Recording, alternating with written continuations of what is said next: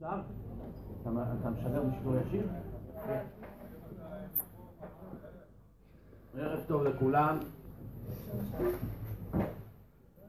ברוך השם, כבר הספקתם לשמוע הרצאה מהרב הצדיק הגאון, הרב יגאל כהן שליט"א.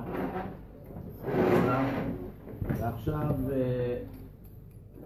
גם נדבר פה, זו הרצאה קצת ארוכה, לכן אני מעדיף שבקראת סוף ההרצאה, לפחות חצי שעה, לפחות חצי שעה אני הייתי מעדיף שיהיה, אם אפשר להגביה קצת את הרמקול, אני מעדיף שלפחות חצי שעה יהיה שאלות כאן. לא רק הרצאה, שיהיה גם שאלות בנושא שדיברנו, ואם יש גם שאלות בנושאים אחרים גם כן. כן? לפני שאני מתחיל, אני רוצה לשאול אתכם שאלה. ומכאן נתחיל, תודה. אפשר להוריד את הרב כל המטה? אפשר, אפשר, לא אפשר. אפשר, כמו שהוא היה מקודם. שימו אותו לרצפה, רק תגביה. אין לו ווליום? שומעים שם? אוקיי. אז השאלה היא כזאת. אם מסתכלים על עם ישראל היום, רואים שבערך, שבעים אחוז בערך, אולי אפילו שמונים אחוז, אבל שבעים אחוז ודאי, נקראים חילונים. מה זה חילוני? זה אדם שלא אכפת לו משמירת מצוות. שבת זה יום חול בשבילו. נכון שכמעט כל חילוני, גם לחילונים יש מדרגה רוחנית שונה אחד מהשני, לא כולם אותו דבר. יש אחד לגמרי אתאיסט, מתנגד לגמרי לדת, לא יסכים אפילו את הדבר הכי קטן לעשות. ויש כאלה, חלק מהמצוות הם כן מקיימים, אוכלים כשר, לפעמים מניחים תפילין. לכן כשאומרים את המילה חילוני, במשקל הכוונה למחלל שבת. אם אפשר לא להזיז את הכיסאות, זה קורא לי את אור התוף.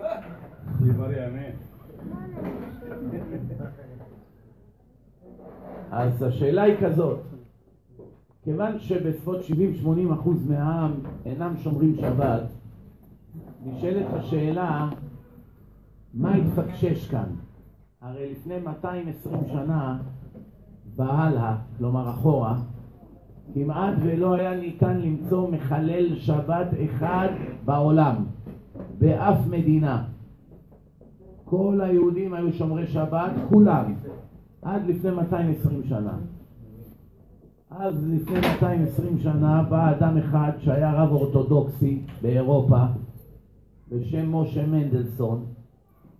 הוא החליט ללכת לאוניברסיטה של הגויים. הוא אמר, זה שאני רב ויודע גמרא והלכה, זה לא אומר שאני לא יכול ללמוד גם את חוכמת הגויים. ואז הלך לאוניברסיטה של הגויים עם כל הגרמנים שם, ובתוך תקופה קצרה מאוד, הבנים שלו שהלכו בעקבותיו כמובן, הכירו גויות גרמניות, וכולם התחתנו עם גויות. תוך פרק זמן קצר. וכמובן, כל הילדים שלהם, לפי התורה, הם כולם גויים. יצא שמשה מנדלסון, עבור ההחלטה ללכת לאוניברסיטה של הגויים, א', שילם בזה שהשושלת שלו נקטעה ואין לו יותר צאצאים יהודים. זה דבר אחד. ב', איבד את העולם הבא שלו. וג', ג' הביא שואה רוחנית על עם ישראל. הוא היום הסיבה, אחת הסיבות העיקריות, ש-שבעים או שמונים אחוז מעם ישראל הם כמעט מתנהגים לגמרי כמו גויים. לא מעניין אותם, לא תורה, לא דת, לא כלום. הוא הראשון שפרץ את הגדר, ואחריו באו מיליונים. יותר ויותר אנשים, הוא התחיל את תנועת ההשכלה באירופה, ולאט לאט הרבה הרבה יהודים ירדו מן הדרך, ונהפכו יותר ויותר לחילונים, והתחתנו עם גויים. מאה וחמישים שנה לפני השואה, בשיטה, כולם הורידו שם כמעט את הכיפות, סקנים, את התפילות, תפילין. בתפילה הם שינו. במקום ירושלים כתבו ברלין. לא עניין אותם יותר ירושלים, השם, כלום. ו... נכנסו כמובן לאוניברסיטה ולבתי משפט ולכל מיני בתי ספר של הגויים, ולאט לאט איבדו את כל היהדות שלהם, עד שבאה השואה הנוראית שכמעט השמידה שם את כולם.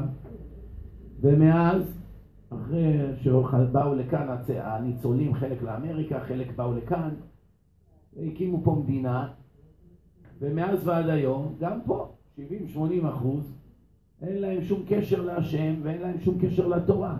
נכון שאם שואלים הרבה חילונים, אתה אוהב את השם, אתה מאמין בבורא עולם, בטח, איזו שאלה, מה? מה, אני גוי? מה, אני לא מסור, אני מסורתי? מה, סבא שלי היה רב? ככה בדרך כלל הם עונים. יש כאלה, אין להם בושה, זה פנים. מה זה אלוקים? לא מאמין בו בכלל, לא מכיר בו בכלל. אל תבלבל את המוח. יש גם כאלה. אבל הרוב, בעיקר עדות המזרח, יש להם בלב איזו זיקה ליהדות. אפילו עוד פעם, אפילו שכמעט הם לא שומרים כלום, יש להם איזה סוג של זיקה. אבל השאלה היא כזאת, אם צריכים להגיד במילה אחת, לא בנאום, במילה אחת, מה לדעתכם כיום, כיום?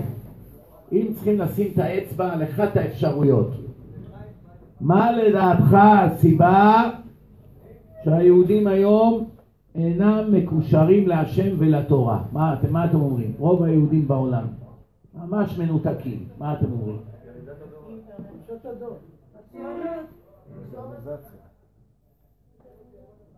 שמעתי, ציונות, אינטרנט, או, יפה. התשובה, בורות.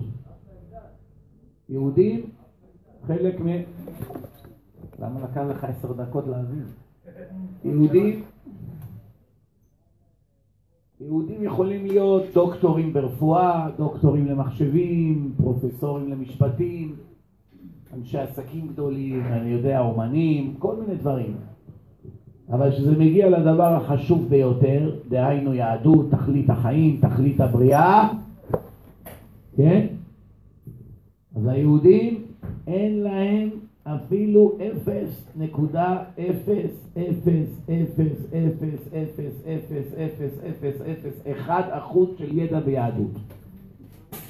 הידע שלהם ביהדות מאוד מאוד קרוב ל-אפס אחוז. במקרה הטוב, פה ושם יש חילונים שיודעים אחוז אולי מהיהדות, אולי אחוז אחד. חשבתי שזו התקפה של החמאס.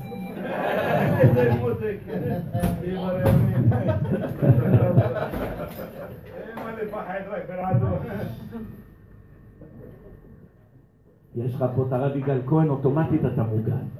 לא צריך הבטחה, לא צריך אקדחי, לא צריך כלום. שומעים? טוב. בקיצור, אז השאלה היא, רבותיי, השאלה היא, מהי הסיבה? התשובה היא בורות. פשוט לא יודעים כלום. זה לא שם אנשים רעים. מה הראיה? יש כאלה חרדים, במיוחד אלה שאין להם מגע עם חילונים, שהם חושבים שהחילונים זה אנשים רעים. אכזרים, רעים, מושחתים, גנבים, מדברים לשון הרע, רבים, אלימים, ככה הם חושבים. אבל האמת, אף על פי שיש כאלה נכון, יש כאלה אנשים. אבל באופן כללי זה לא נכון. למה? עובדה, מה הראיה? הראיה שבשלושים שנה האחרונות חזרו פה קרוב למיליון חילונים בתשובה.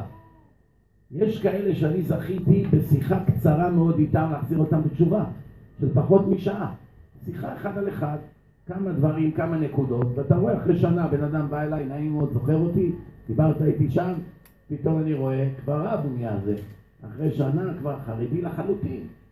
אז אתה רואה שכל מה שהוא מרד עד היום בבורא עולם, עד אותו יום של השיחה, הכל היה לא מרוע. הנה עובדה שברגע שהתברר לו שיש כזה דבר בורא עולם, ועין רואה ואוזן שומעת וכל מעשיך בספר נכתבים, ועתיד אדם ליתן דין וחשבון על כל דבר הקל שבקלים, ואף אחד לא יברח מהמשפט, וכל אחד יכול להתרברף כמה שהוא רוצה, בסופו של דבר כולנו ניתן את הדין. וזה פסוקים מפורשים בתורה. כל מה שנשאר להוכיח שהתורה באמת ניתנה על ידי בורא עולם, זהו. ברגע שאתה מוכיח שהתורה ניתנה על ידי בורא עולם, אז כל מה שנותר זה לקרוא מה כתוב שם. אבל אני אלך איתכם היום הפוך. מה הפירוש? עכשיו אני אגיד לכם מה כתוב בתורה. אני רק מבקש מכם טובה אישית. באנגלית זה נקרא give me the benefits of the doubt. איך אומרים את זה בעברית? תנו לי ליהנות מן הספק.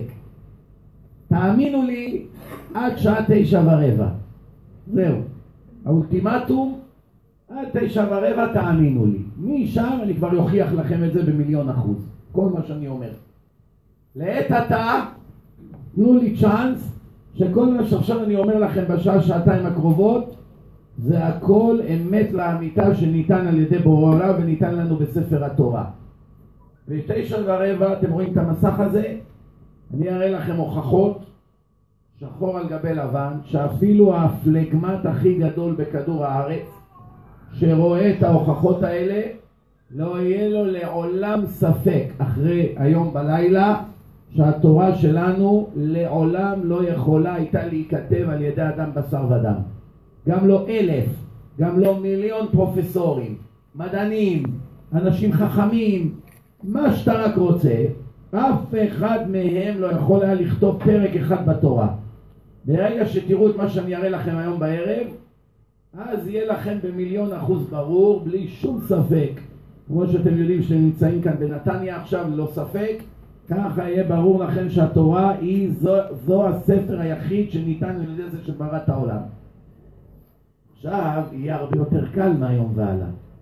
כמו ששמעתי בכמה שורות שנכנסתי לקראת סוף ההרצאה של הרב יגאל כהן, הוא אמר שאישה שאוהבת את בעלה או בעל שאוהב את אשתו, קל מאוד לעשות את זה של השני, נכון? שלא אוהבים אפילו קוסטייקה של האחים. שאוהבים מוכנים להקריב הרבה, המון, המון, המון. אז ברגע שבן אדם לא מכיר שיש בורא לעולם, איך הוא יכול לאהוב אותו? מה הוא אוהב? האוויר? מה הוא אוהב? אם בן אדם לא מכיר שיש כזה דבר בורא עולם, מחילה, יש כאן תינוקות, אי אפשר בחדר, מחילה. אתם שומעים? בורא עולם, אם בן אדם לא מכיר שיש כזה דבר בורא עולם, איך בכלל הוא יכול לאהוב אותו? איך בכלל הוא יכול להכיר לו טובה? איך בכלל הוא יכול לפחד ממנו כשצריך? אם הוא בכלל לא מכיר בקיומו, נכון? ברור או לא ברור, כן? למשל, אם אדם חדר לך למחשב, עם איזה וירוס, חדר לך למחשב, אתה לא יודע, אתה לא, אתה לא מודע לזה. אתה יודע להיזהר או לא? אתה מכניס את החשבונות בנק שלך שם, את הקודים שלך, תמונות שלך ואשתך, כל מיני דברים שלא היית רוצה שאף אחד בעולם יראו. אתה לא, אין לך שום מודעות שמישהו עכשיו לוקח ממך את הכל. בשנייה שהתגלה לך, שיש לך עכשיו גוף זר בתוך המחשב, מה קורה? באותה שנייה אתה מתהפך מאה ושמונים מעלות ומתנהג אחרת לגמרי. זאת אומרת, כל ההתנהגות של האדם היא נובעת משתי דברים. הדבר הראשון זה הכרה אם יש לעולם בורא או לא, והדבר השני, המידות שהאדם, כל אדם ואדם יש לו מידות, המידות שבאת איתם לעולם, המידות שיש לך כרגע. ברגע שאתה מכיר שיש לעולם הזה בורא והוא מביט בך, כל הסיפור משתנה. ומרגע זה והלאה אתה כבר מבין, העולם הזה זה לא פיקניק, זה לא הפקרות. על כל דבר ודבר אני עתיד ליתן את הדין, יש לכל דבר מחיר. ברגע שאדם מבין שיש מחיר הוא משתנה. אתן לכם דוגמה. אדם אחד הלך עם המשפחה שלו ברחוב, פתאום הוא רואה מסעדה נפתחה, שלט גדול, פתיחה. פתאום מתברר לו שזה החבר שלו מהצבא, הוא בא למסעדה. אחי, וואי, פה אתה עשר שנים לא ראיתי אותך, איזה כיף, בוא, חיבוקים, נשיקות, כנסו, כנסו לאכול, בואו תראו איזה אוכל טעים, רק פתחנו, נו נו בואו, בואו, שבו, שבו, תכיני להם, איך אני שמח לראות אותך. עכשיו הוא, אה, בעל המשפחה, מה הוא הבין? על חשבון הבית, לא? אמר, מה, חבר שלי, אחי, היינו ביחד באותו חדר בצבא שלוש שנים, מה, הוא ייקח לי כסף עכשיו? איך זה ייתכן כזה דבר? אז נכנסו כולם, אומר לילדים, הרביצו, מה אתה מזמין? זה טיפש, פסטה, תזמין דג, תזמין סטייק. כן אבא, בסדר, אני לא אוהב דג, לא חשוב, תאכל דג, למה? דג מאה שקל, פסטה עשרים שקל, על חשבון הארץ. אוכלים, אוכלים, תביא גם סלט, תביא גם קצפת, תביא בירה, יש לכם גם וויסקי? תביא גם וויסקי. בקיצור, החשבון כבר הגיע אלפיים, שלושת אלפים שקל, לא יודע כמה. פתאום, עוד לפני שגמרו, הם ככה מרביצים את הסטייק, כולם ככה שותים, אוכלים, מבסוטים. פתאום המלצר שם את החשבון על השולחן.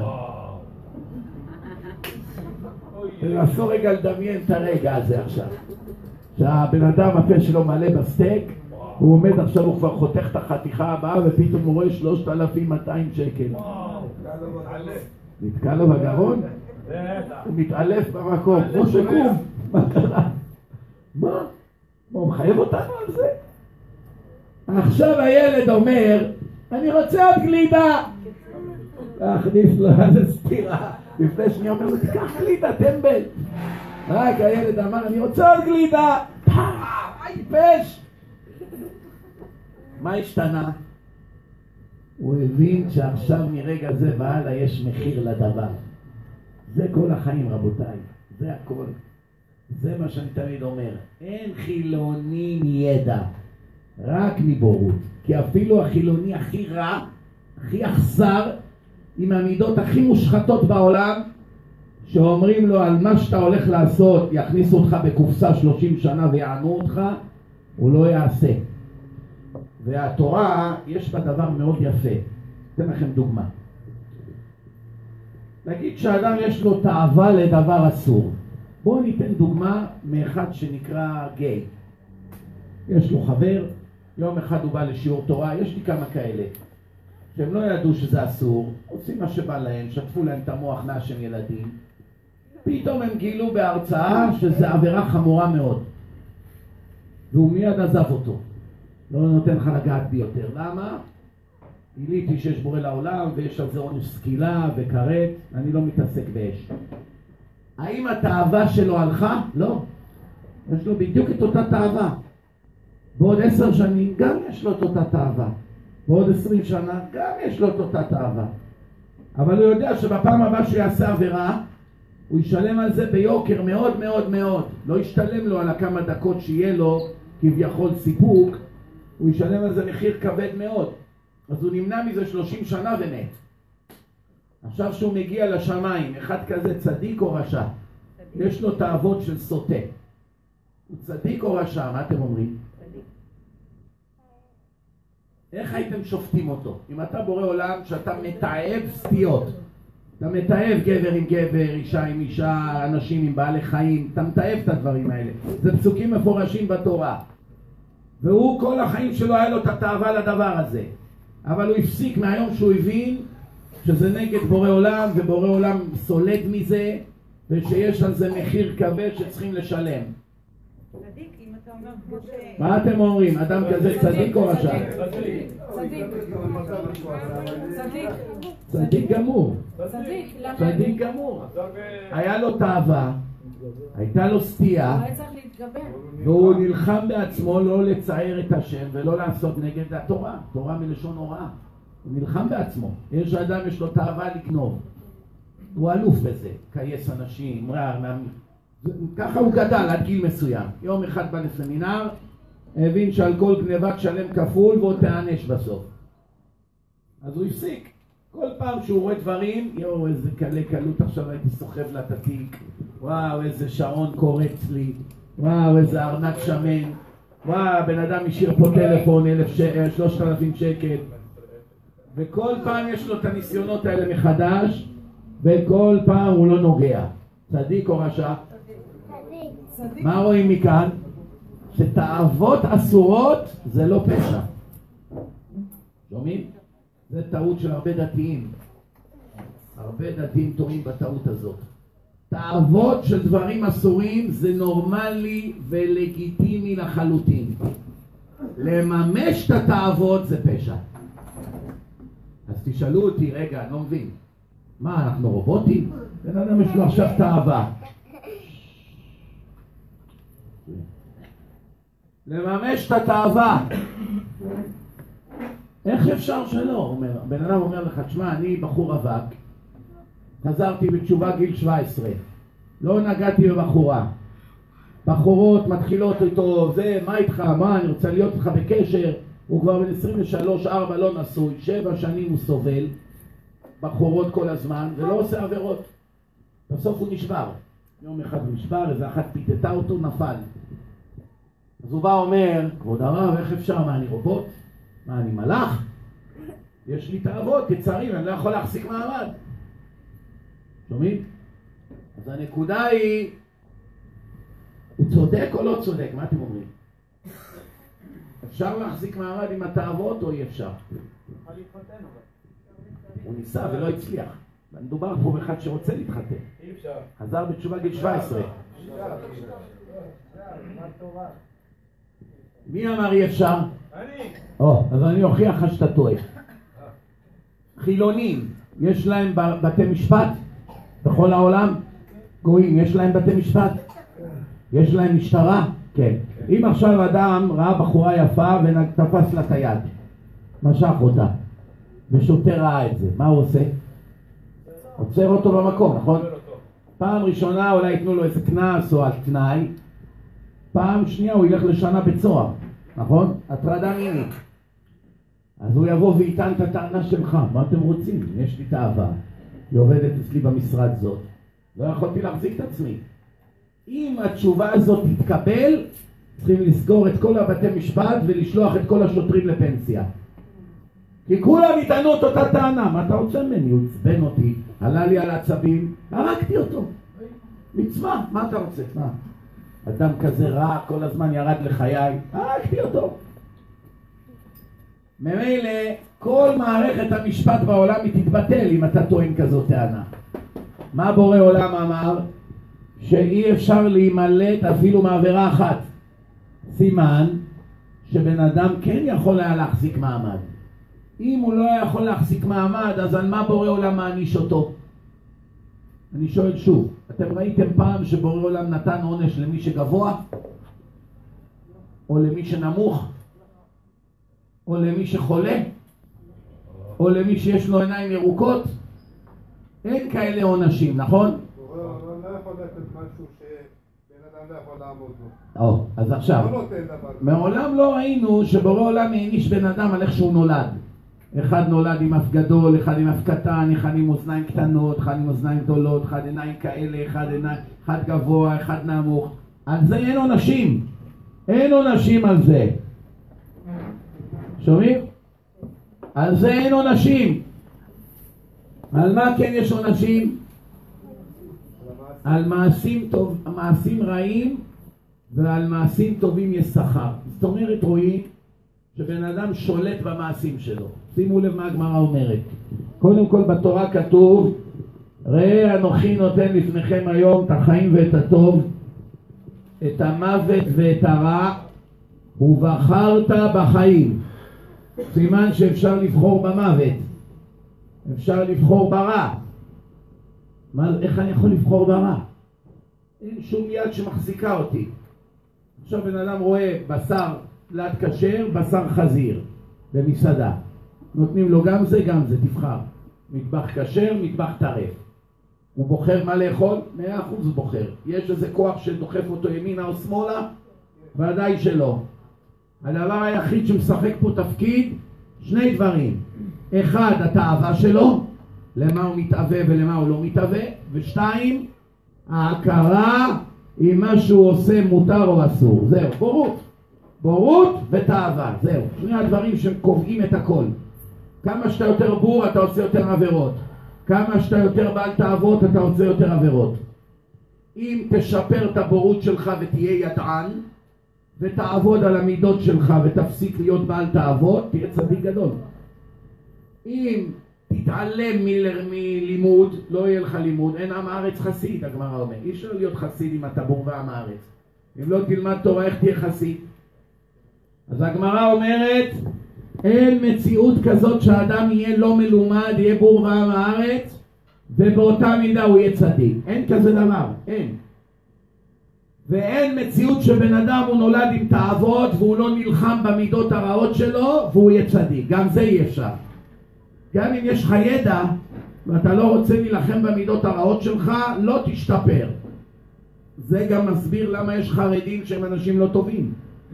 איך זה יכול להיות? מה, הוא גדל בישיבה עשרים שנה, זקן, כובע, תפילות, הוא כל החיים שלו חיים דתיים. איך יכול להיות שהוא קנאי? איך יכול להיות שהוא מדבר לשון הרע? איך יכול להיות שהוא כעסן? איך יכול להיות שהוא לא ישר? איך יכול להיות שהוא שקרן? כל הדברים האלה, איך זה יכול להיות? מה? אדם שגדל בתוך התורה, הוא יודע מה האמת וזה. למה? הוא נולד בעל תאוות. הוא מעולם לא נלחם בתאוות שלו. מי שלא ילחם בתאוות שלו לא מספיק שידע הרבה תורה.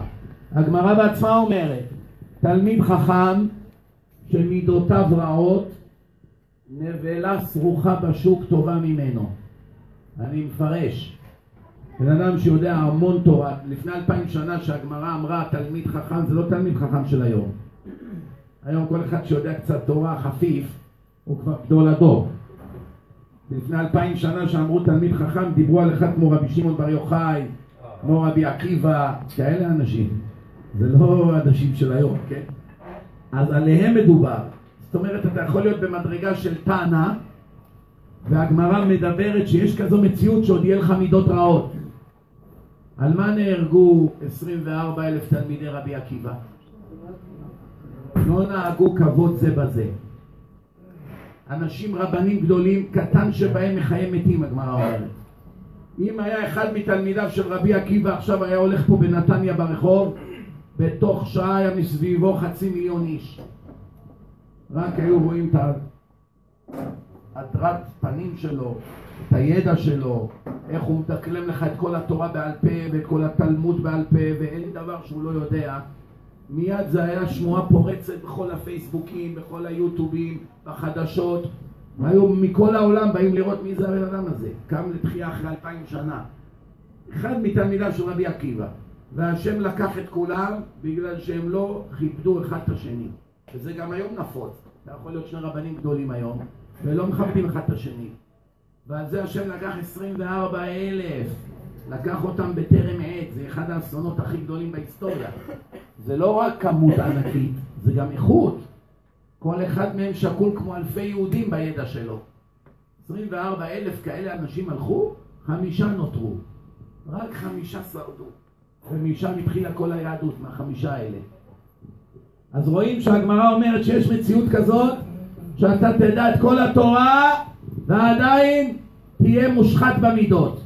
עדיין עצבני, עדיין חסר סבלנות, עדיין גאוותן, עדיין קנאי. עדיין קנאי. שומעים? על מה מדובר פה?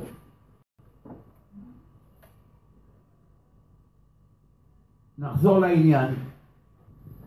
אז התורה אומרת, ראה אנוכי נותן לפניכם היום את החיים ואת הטוב ואת המוות ואת הרע.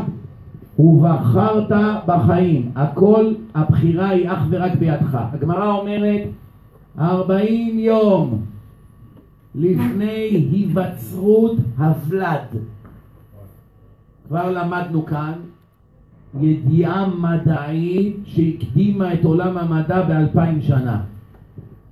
היום שואלים פרופסורים בבתי חולים שמתעסקים עם תינוקות וילודה, מאיזה גיל התינוק נהיה אדם חי? באיזה גיל? לפני שלושים שנה לא יכולים היו לענות על השאלה הזאת. היום יש כבר מכונות, הן בודקות גלי מוח אצל התינוק, הן בודקות תנועה, הן רואות סנוגרם שמראה איך הוא נראה, איך הוא מקובץ, מה הוא עושה. עושים כל מיני בדיקות עם התינוקות שלא יכלו לעשות פעם. יודעים היום הרבה על התינוקות עוד לפני שהם נולדים. יכולים להגיד לך כבר עם כליה אחת גדולה, כליה אחת קטנה. עד כדי כך המדע מתקדם היום. אם הדופק תקין או לא, אם יש רשרושים בלב או לא. דברים מדהימים לגבי התינוקות. אם הוא אוטיסט או לא, יודעים כבר. אבל יכולים להגיד לך חודש שישי, גברת, יש לילד שלך לא עלינו דאון סינדרום. הם כבר יודעים הרבה, בדרך כלל הם צודקים גם. זאת אומרת, המדע התקדם מאוד. ראיתי ספר של פרופסור גדול פה בבית חולים פה, שאומר, מהיום ה-ארבעים של ההיריון מתחילים סימני חיים. לא דתי, לא אני פה באחד הבתי חולים פה. מהיום ה-ארבעים מתחילים להתגלות סימני חיים ראשונים. בגמרא כתוב, אישה שנפל לעובר. אם זה היה תוך ארבעים יום מהרגע שהתעברה, היא לא תמאה. הפוך, היא כן תמאה. שומעים, ארבעים יום ו-ארבעים ואחד יום זה לא אותו דבר. עד ארבעים יום, כיוון שלא היה עדיין חיים, אז זה לא נחשב שהוא מת. מאה וארבעים יום והלאה זה כבר נחשב בן אדם, זה נפל עם, המי, עם הפלסנטה, עם המי שפיר, עם הכל יצא החוצה, זה כבר כאילו שנגעת באמת. אז מקבל תומה. מה רואים מכאן? שהגמרא ידעה בוודאות שהחיים באמת מתחילים מהיום ה-ארבעים. זאת אומרת, אם נפל העובר אחרי זה, כבר היה בן אדם שמת. ואם זה היה לפני, עוד לא היה חיים. והגמרא אומרת, ארבעים יום לפני היווצרות הוולד. משמע, שימו לב לגמרא הזאת, עומד מלאך, נוטל טיפה של זרע, בעל היה עם אשתו היום בלילה, נגיד. היום נכנס עם אשתו, עשר בלילה היו ביחד. עשר ושתי דקות, הזרעון שלו נכנס בתוך ביצית. באותה שנייה התחיל תהליך של היווצרות חיים. מה יש כרגע? כלום, נקודה מיקרוסקופית, כלום אין. עדיין אין כלום, אין דופק, אין שום דבר, זה סתם נקודה גרגיר אבק. הוא מתחיל לאט לאט להתפתח. מתי כבר יראו ממש צורה של תינוק? בחודש השלישי. בינתיים לא רואים כלום. ארבעים יום ראשונים זה מתהווה לתינוק. אין עוד נשמה עדיין. זה יכול להיות זכר או נקבה לפי התפילות, ככה הגמרא אומר. עד ארבעים יום אפשר להתפלל. אתה רוצה בן או בת? אם אתה רוצה בת, אתה רואה אשתך אומרת לך, נגיד, נגיד שהיא צריכה לקבל מחזור עוד יומיים, והיית איתה היום, והגיעה עכשיו עוד יומיים, והיא לא קיבלה, והיא מחכה עוד שבוע, ואצלה זה סדיר. והיא אומרת לך, משה, אני כבר שבוע באיחור. קונים ערכת הריון, בודקים, היא רואה שהיא בהיריון. כמה זמן היא בהיריון? תשעה ימים.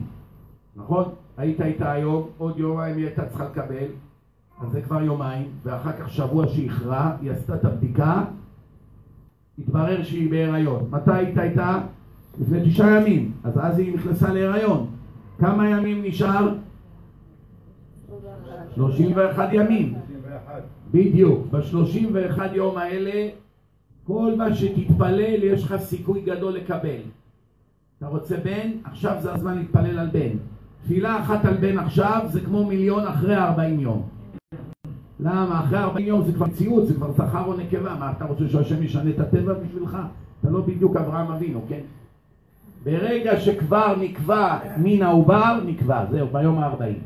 אתה יכול להתפלל על חכם, שיהיה חכם, שיהיה עשיר, שיהיה בריא, שיהיה כל מה שאתה רוצה שיהיה לילד שלך או לילדה שלך, זה הזמן להתפלל. אחרי ארבעים יום, מתפללים כי צריך להתפלל, אבל לשנות הרבה זה כבר לא ישנה. ב-ארבעים יום הראשונים זה משנה את הכל. ככה זה, ככה זה עובד. הגמרא אמרה לך עד ארבעים יום, אז המלאך עומד, מביא טיפה של זרע מאותו לילה שהבעל היה עם אשתו, ומביא אותה לבית דין של מעלה. ואומר, ריבונו של עולם, טיפה זו מה יהיה עליה?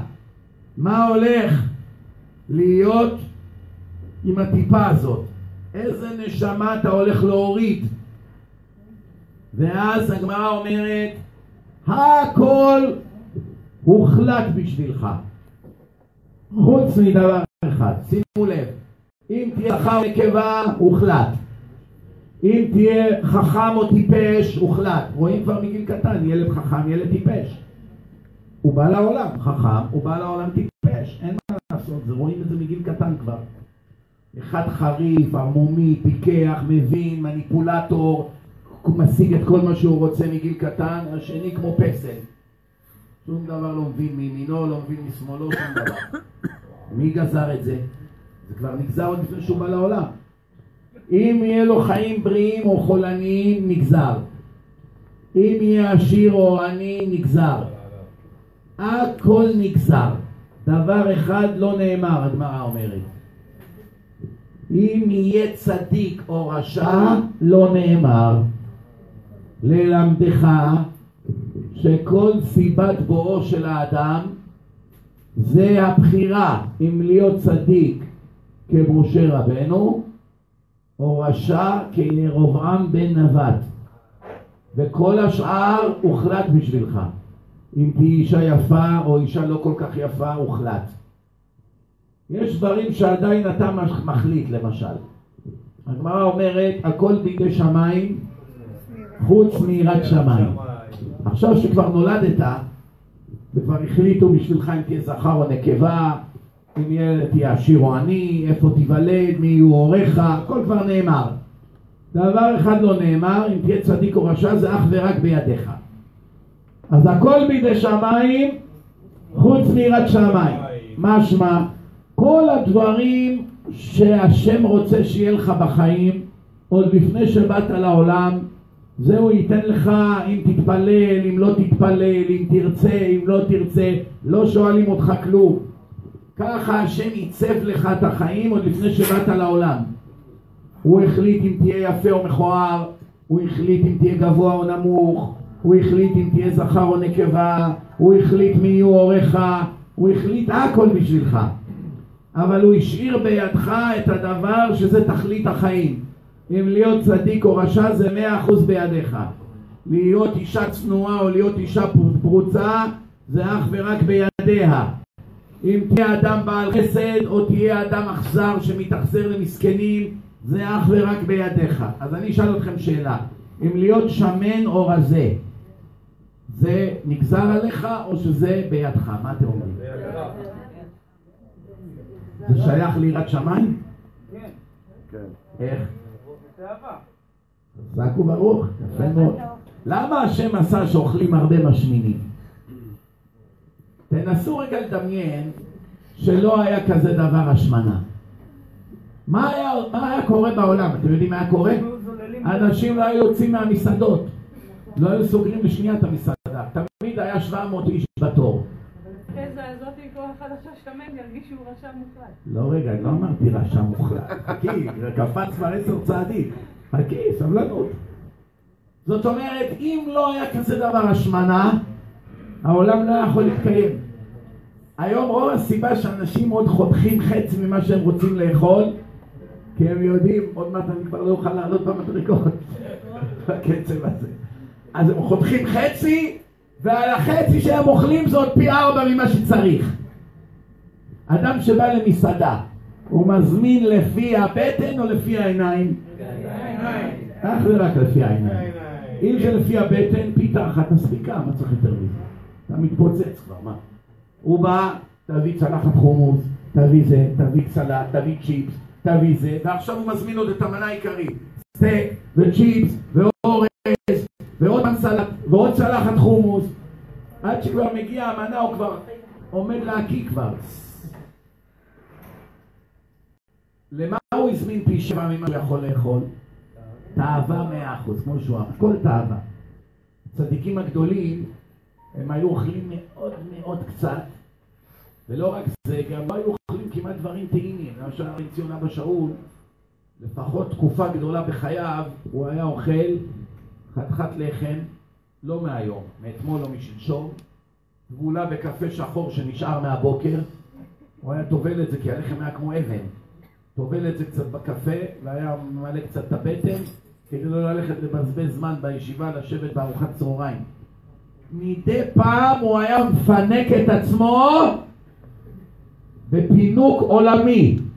מה הוא היה מוסיף לסעודה מדי פעם? תמר.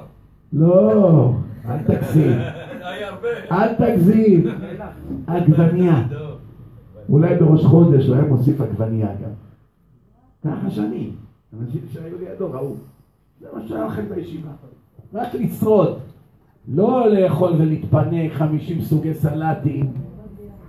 אבל אנחנו לא זכינו להיות כאלה אנשים. אנחנו אנשים רגילים, אוכלים טוב, נהנים מן החיים, אבל השם נתן לנו מחסום. אם לא תשמין, לא תעשה שום דבר בחייך, כל היום תשב מהבוקר עד הלילה ותאכל. כל היום. מתוק, מלוח, עוד פעם מתוק, קצת אלכוהול, עוד עוגה, עוד סטייק, עוד... כל היום בן אדם היה יושב ואוכל. חצי מהחיים שלו היה מתבזבז על השולחן. רואים מכאן שהקדוש ברוך הוא נתן לנו דחיפות בתחומים מסוימים כדי לעזור לנו לצאת מהתאוות האלה שאנחנו נמצאים בהם. אני אשאל אתכם שאלה, יש שלוש סוגי תאוות שהם קשים מאוד. תאווה ראשונה, תאוות אוכל. תאווה שנייה, תאוות נשים. תאווה שלישית, תאוות ממון. איזה משלוש התאוות הוא הגרוע ביותר? מה אתם אומרים? מה הכי קשה לעמוד בו? תאוות נשים. הוא אומר נשים, הוא אומר ממון, הוא אומר אוכל. אז תחליטו, מה יהיה פה? שלוש דעות שונות בשתי שורות? כל אחד לא מפריע לו. אז קודם כל אתה צודק. כל אדם ומה שהתיקון העיקרי שלו. יש אנשים, נשים לא מזיזים להם. נשוי לאישה פה עושר, חמישים שנה, יום הנישואים החמישים, אף פעם לא פזל לצדדים, עוד חילוני גם. לא תגיד שעכשיו איזה רב גדל בישיבה ולמד מוסר. זה הטבע שלו. ויש אדם, אפילו דתי, כל הזמן מסתכל כמו רדאר. בחיל האוויר הוא. הוא לא השתחרר עדיין. שלושים שנה אחרי הצבא. הוא נשאר אדם. מה רואים מכאן? זה אין לו תאוות נשים מולדת, וזה יש לו תאוות נשים מולדת. יש אנשים כמו מקל, אתם מכירים את אלה שכל הזמן המכנסיים נופל להם? כל עשר שניות מרים את המכנסיים, מקל! אין לו תאוות אכילה. כשאתה אוכל איזה לחמניה, תחינה, יאללה, עזוב אותי עכשיו מהאוכל. סתם תרחה בשבילי לשבת לאכול. הכרתי מישהו כזה. היה ממש לוקח איזה לחמניה קטנה, שם קצת חינה עם הקערה, אוכל וזהו. לא אכפת לו עכשיו, יש עוף, אין עוף. אין לו תאוות אוכל. עכשיו השולחן מפוצץ במאכלים, הצלחת שלו בקושי מלוכלכת.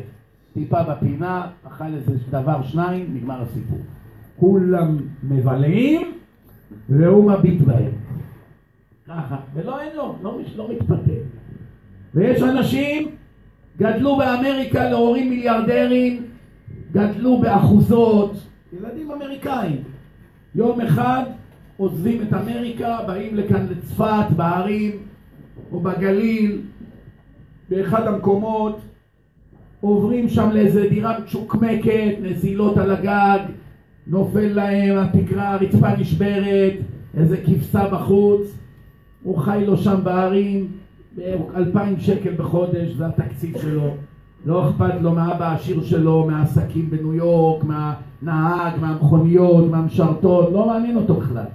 אני מכיר כמה כאלה אמריקאים, יושבים בישיבה שם, הכל מצ'וקמק, הכל מלפני חמישים שנה, לא מזיז לו בכלל.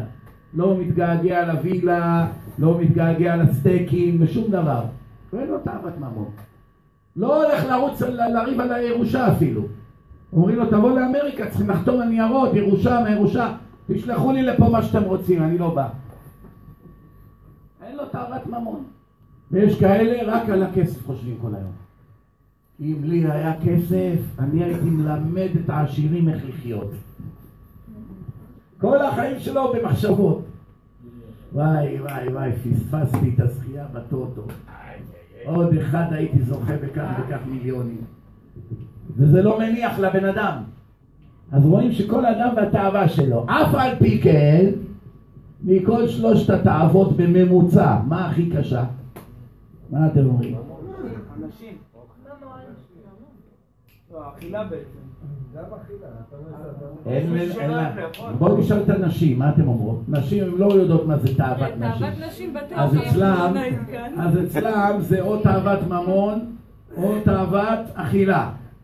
מה אתם אומרות? יש גם את התאווה של השתייה, ששתים גם שתייה חריפה.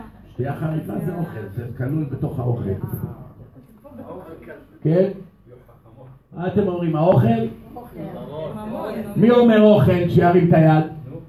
כל הרזים. השני לא מרים את היד. מי אומר? מי אומר ממון? מי אומר נשים? וואי וואי וואי, צריכים לשים פה מחיצה אני חושב. סוכן. בקיצור רבותיי, בואו נשמע מה חז"ל אומרים. מה חז"ל אומרים? תאוות ממון הקשה מכולם. אבל אתם לא יודעים למה. עכשיו אני רוצה לראות מי פיקח פה ולהגיד לי למה תאוות ממון היא הכי קשה. מי יכול להגיד? יש לך כבר את הכוח, אם אתה תאוות ממון נו, גם אם יש לך נשים זה עדיין גם אם יש לך אוכל כל הבית יש לך תאווה יש לך ממון אם אתה תאוות ממון יש לך גם תאווה הקנאה יכולה לדחוף אותך גם לנשים גם נשים מביאות לעבירות גם אוכל מביא לעבירות התשובה רבותיי, אני אסביר לכם, תבין, תבינו, חז"ל כל דבר ניתחו אותו לפרטי פרטים. לא היו אנשים כמו חז"ל ולא יהיו גם. זה האנשים הכי גדולים שהיו בהיסטוריה פה. הם אומרים כזה דבר. אדם יש לו תאוות אוכל גדולה מאוד. אכל, אכל, אכל, אכל, הגיע לו כבר עד לגרון.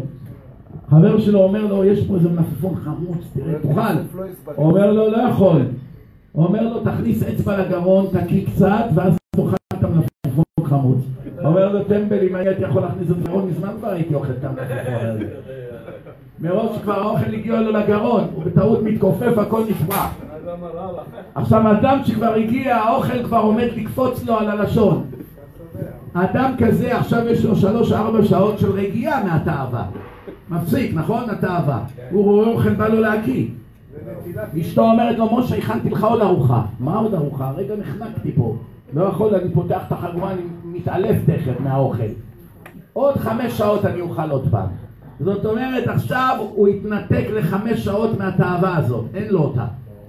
זאת אומרת, זה בא והולך, בא והולך כל החיים. מסכימים? כן. נשים אותו דבר. בן אדם יש לו חברה, עושה איתה עבירות. היה איתה עכשיו כמה שעות. הגיע לו עד לכאן. אוויר, אוויר, שלום, תראה עוד יומיים. אז התאווה נגמרה. אז נגמרה לכמה שעות או ליום יומיים, ואז היא מתחדשת. ברור. כסף? אין שנייה בחיים שהתאווה מפסיקה. איך שהרווחת את המיליון הראשון, נהיה לך רעב לשני מיליון. ויש לך שתי מיליון, נהיה לך מיד רעב לארבע, זה אפילו לא שנייה הפסקה. אין רגיעה בכסף. איך שעשית סכום, יופי, עכשיו אני אוכל להשקיע בבניין החדש. הוא רודף אחרי מרדף שלו. הוא חושב שזה מטרה. יש איזה אחד עשיר, הוא כבר הגיע כמעט לגיל תשעים. אז הוא אומר לבנים שלו, יש שם איזה שכונה משחמקת, תלכו שם לתושבים, תציעו לכל אחד כך וכך על הבית, נפיל שם את כל השכונה, נבנה שלושה מגדלים, נחבר אותם עם קשרים. עכשיו הוא כבר עוד מעט בן תשעים כבר. כל יום שהוא חי זה נס. הוא כבר נקנה, נרוויח שלושים מיליון על כל בניין, כמעט מאה מיליון פה העסקה. ובאיזה התלהבות הוא מדבר. והוא כבר לא יודע אפילו מה יש לו. מרוב שהוא עשיר. אין לדבר הזה סוף. רגע לפני המוות, הוא עוד אומר לבן, אל תשכח שם על הבניין, תקנה אותו, כן? מה אכפת לך עכשיו? אתה כבר רגל אחת בגיהנום, אתה עכשיו דואג לבניין? אם אתם חושבים שהתאוות ממון נגמרת ברגע שמתים, תרשו לי לאכזב אתכם. יש איזו אישה אחת בניו יורק, פעם אחת היא באה לשיעור, אחרי השיעור היא רצתה לדבר איתי. היא אומרת לי, כבוד הרב, אני לא יכולה לישון בלילות. אני בצרה גדולה מאוד. אני אומר לה, מה קרה? היא אומרת, בעלי, בעלי נפטר, הוא בא אליי בחלומות כל הזמן. אמרתי, מה הוא רוצה? היא אומרת, היינו שותפים, היה לנו חברה לנדל"ן, והתגרשנו. קצת לפני שהוא נפטר, התגרשנו. חילקנו בינינו את כל הרכוש, והיה בעניין אחד שהיינו בדיוק משפצים אותו עכשיו. עמדנו למכור אותו ולהתחלק ברווחים, וגור בינינו את הקשר. ילדים כבר גדולים, הכל. זאת אומרת, איך שאנחנו נגמור את הבניין, מתחלקים ואומרים שלום, לתמיד. אין פה מזונות, אין ילדים, אין כלום.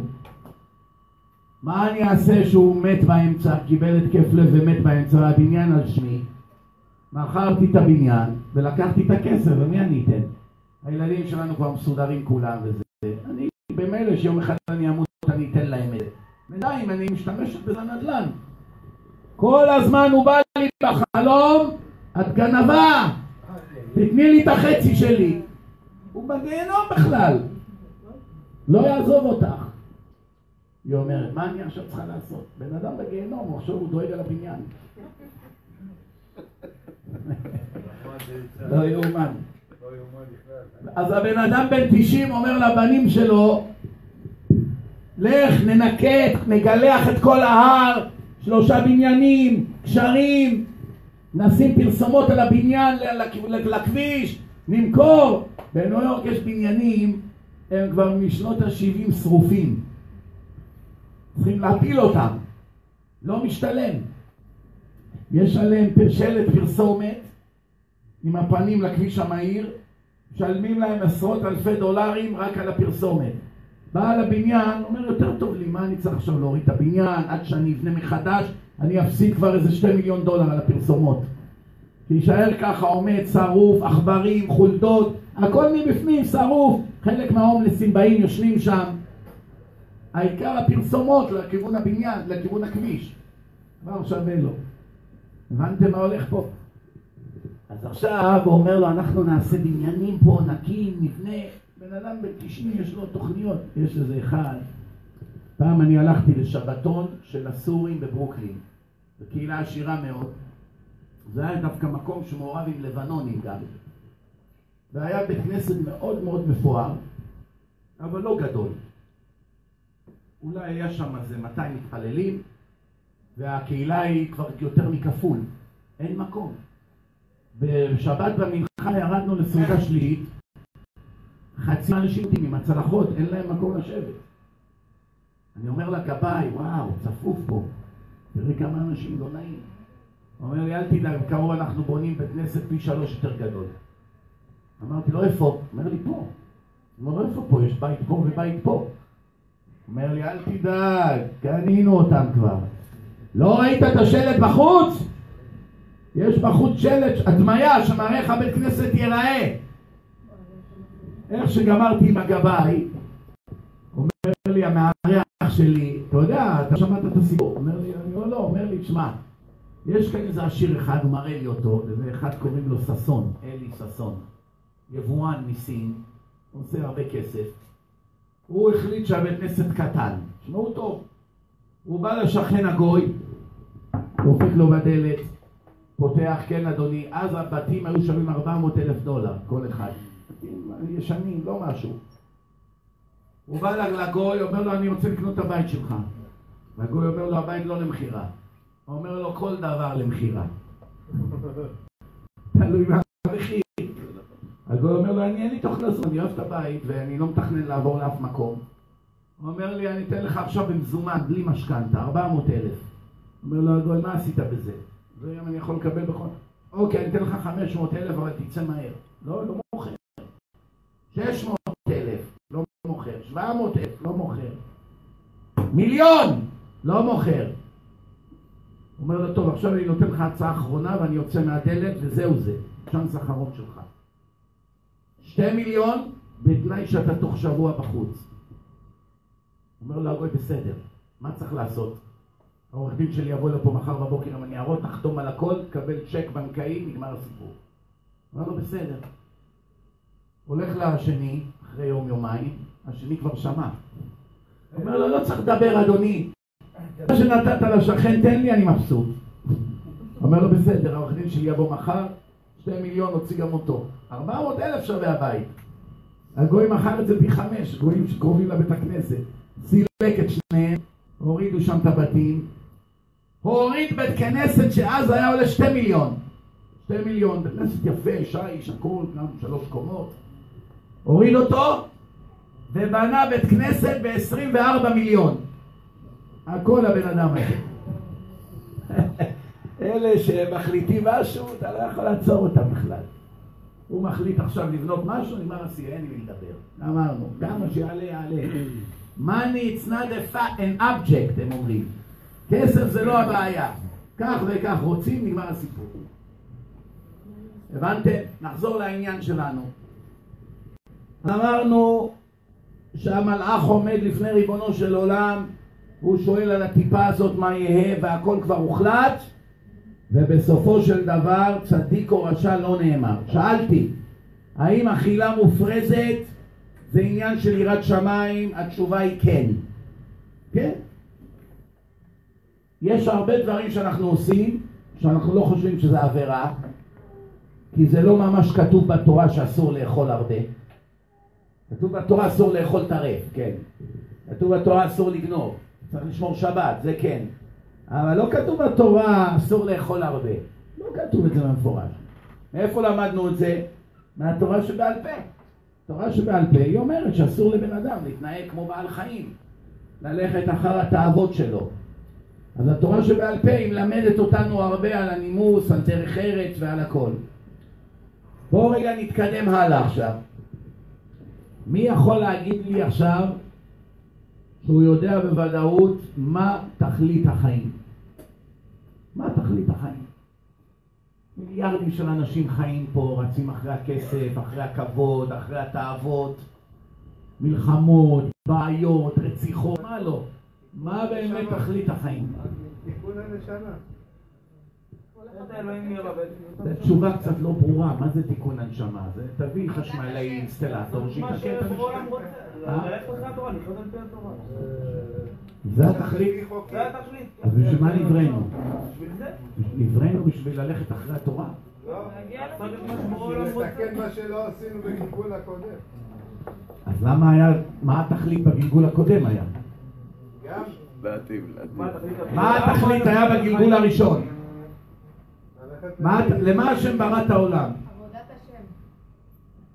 אז מה, השם שינם לו, לא היה מי שישתחווה לו, לא היה מי שישבח אותו, אז הוא ברא אנשים שיהיו רובוטים וישבחו אותו? ונראה לכם שהקדוש ברוך הוא הוא ברמה כזאת שהוא צריך עכשיו לברוא אנשים שהם חצי בעלי חיים שיעמדו עם ספר ביד וישבחו אותו? היה לו למי להטיב. מה זה לכתחילה לא עכשיו כן? למה השם ברא את העולם? להטיב איתנו. להטיב? אז בשביל מה הוא היה צריך לברוא עולם? היה מטיב לנו לפני שברא את העולם. הרי העולם, האדם הוא גוף ונשמה, נכון? הגוף זה דבר פיזי, הנשמה זה דבר רוחני. מה צריך עולם פיזי? מה צריך גוף? יש נשמה, תטיב לה. יש איזה גמרא שאומרת, הוא ברא את העולם הזה רק כדי שלא נרגיש בושה על הזכר שייתן לנו שמה. אז הוא נתן לנו את העולם הזה פה. הגמרא קוראת לזה נהמה דקיסופה, לחם עוני. מה פירוש? אם בן אדם היה מקבל את כל הטוב שהשם רוצה לתת לו, הוא היה מתבייש ומפסיק ליהנות. למשל, אתן לכם דוגמה, נגיד שעכשיו אחד מכם בא אליי הביתה להתארח, נותנים לו חדר, מקלחת, חבילה כזאת של מזומנים, קח כרטיס אשראי, הנה האוטו, חכה, תבחר לך אחד משלוש מכוניות, כל מה שיש לך כביסה תזרוק פה בסל, מיד תוך שעתיים זה מוכן, מיובש, מגועץ, אוכל, ארבע מקררים, תבחר לך מה שאתה רוצה, זה תנורים, כל הזמן יש פה שפים, תעשה ככה, תלחץ במחשב מה אתה רוצה, מיד מביאים לך. יום הראשון הוא ככה יושב במרפסת, מסתכל על העצים, מביאים לו סטייקים, בירות, אוכל, מבסוט, נוסע לטייל, אמריקה. יום השני אותו דבר, יום השלישי. אחרי כמה ימים הוא בא לבעל הבית, אומר לו, תשמע, תגיד, אני ראיתי שאתם עובדים, מנקים, אפשר קצת לעזור לכם? אומר לו, מה פתאום? אתה באת פה לחופשה. טוב, מה חופשה עכשיו? אני רואה כולם עובדים, תן לי גם לעזור. אולי נשטוף את האוטו, אולי אני אעשה ככה, אולי אני אקח את הילד לגן, אולי אני אוציא את הסבל. אתם מכירים בן אדם בעולם שאוהב להוציא את השקיות זה לרחוב? ככה בידיים והכל נוזל. מכירים? תמיד זה מריבה הרי, כמו שתוריד את הזבל, תורידי את זה. פעם שעברה אני יוצאתי, כן? פעם שעברה אני יוצאתי. אתה, את, אתה, מריבות, שלוש שעות מתווכחים על שתי דקות להוריד את הזבל. הכל, הכל נשפח. עכשיו אם נשפח הוא כבר הורג אותה עכשיו. הכל בגללך נשפח עליי. בקיצור, אף אחד לא אוהב להוציא את הזבל. אז למה הוא מתנדב הבן אדם עכשיו להוציא את הזבל? כי מראש שאנחנו נתנו לו, הוא התחיל לסבול, נהיה לו כבר לא נעים. כמה שיותר הוא מקבל, יותר הוא סובל. אני זוכר שהייתי ילד, אבא שלי קנה לי אוטו. הוא בעצמו לא היה לו אוטו, ואני הייתי בן שבע עשרה ומשהו עם אוטו. אז כבר הייתי כל הזמן חי בבושה. כאילו אבא שלי נוסע לעבודה באוטובוס, ואני נוסע לבית ספר עם האוטו. אז זה כבר לא נעים. אבל כל יומיים צריכים לשים דלק. אז כל יומיים הייתי צריך לבוא לבקש כסף לדלק. אז היה פעמים שמרוב שהתביישתי לבקש כסף לדלק, עזבתי את האוטו ונסעתי באוטובוסים. התביישתי לבוא לבקש כסף לדלק. זה לא שהוא לא נתן, כל פעם שאני צריך לדלק אני נותן לי. אבל כבר לא היה נעים. כאילו מה, אני כל יומיים בא, תן כסף לדלק, תן כסף, לא נעים? אז לא, בוא נסע באוטובוסים. בסיוט! שני אוטובוסים צריכים להחליף כדי להגיע לבית ספר. שעה בכבישים. אבל בציאות, בן אדם שנכנס לו המומנט הזה של הבושה, הוא כבר לא נהנה. זה ממעט לו את התאווה. אני אתן לכם דוגמה. אדם עכשיו הלך לעשות עבירה באיזה בית מלון עם איזה פרוצה לא עלינו. פתאום הוא קלט שיש מצלמה נסתרת שם שמצלמת אותו. מה קרה לתאווה שלו? ירד למינוס, לא לאפס, למינוס שלוש מאות. מהר הוא רע, קם, מתלבש, רץ, סערורי ברחובות, היא צועקת לו, מה אכפת לך? הוא אומר, מפגרת, מה אכפת לך? בן אדם עכשיו עמד לתקוף את הסטייק. שלוש מאות דולר סטייק, מסעדה במנהטן, מסתובבת. כל ביס, אתה זווית אחרת במנהטן.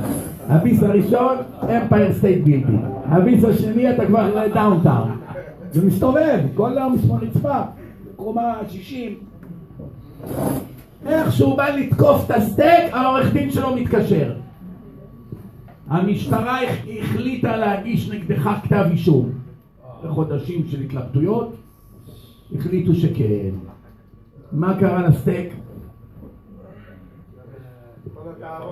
המזלג, הנה ככה, ככה. הטלפון צלצל, והחתיכה הנוזלת ככה, הסיסית, מהגריל, ככה אדום, עבה כזה, טעים.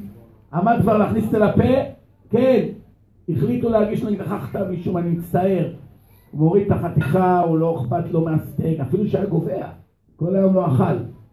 הלך לו הרעב, הלך לו התאווה, לא מעניין אותו הוויסקי שהביאו לו פה, לא מעניין אותו החברים, לא מעניין אותו הפגישה, עכשיו הוא בדייט. הוא בדייט בכלל. אומר לעצמי, משהו קרה, אני חייב ללכת. מה קרה? תגיד לי. אה, אני איבדתי את המצב רוח. מה קרה? הודיעו לי כך וכך. טוב, לפחות בוא נגמור את הדייט. לא מעניין אותו בכלל. או, מה רואים מכאן? אפשר ברגע, ברגע שהתאווה בשנייה תלך. פעם נכנסתי לאיזה חנות של, נעלי, של נעליים, והייתה שם איזה מוכרת. ולפני שנכנסתי לחנות עמדתי בחלון והסתכלתי על כל מיני סוגים של נעליים ועל המחירים שלהם. ואני שומע את המוכרת רבה עם אחד שהיה שם, בן של בעל החנות. מה זה מריבה? כללות, ביזיונות, מי צריך אתכם בכלל? דיבורים. פתאום נכנסתי לחנות, אני המוכרת. שלום אדוני, איך אפשר לעזור לך? חיוך כזה מזויף. לפני עשר שניות היא קריסה, צורחת, משתוללת. רק נכנסתי לחנות, שלום אדוני, איך אפשר לעזור לך? היא התהפכה ברגע. למה?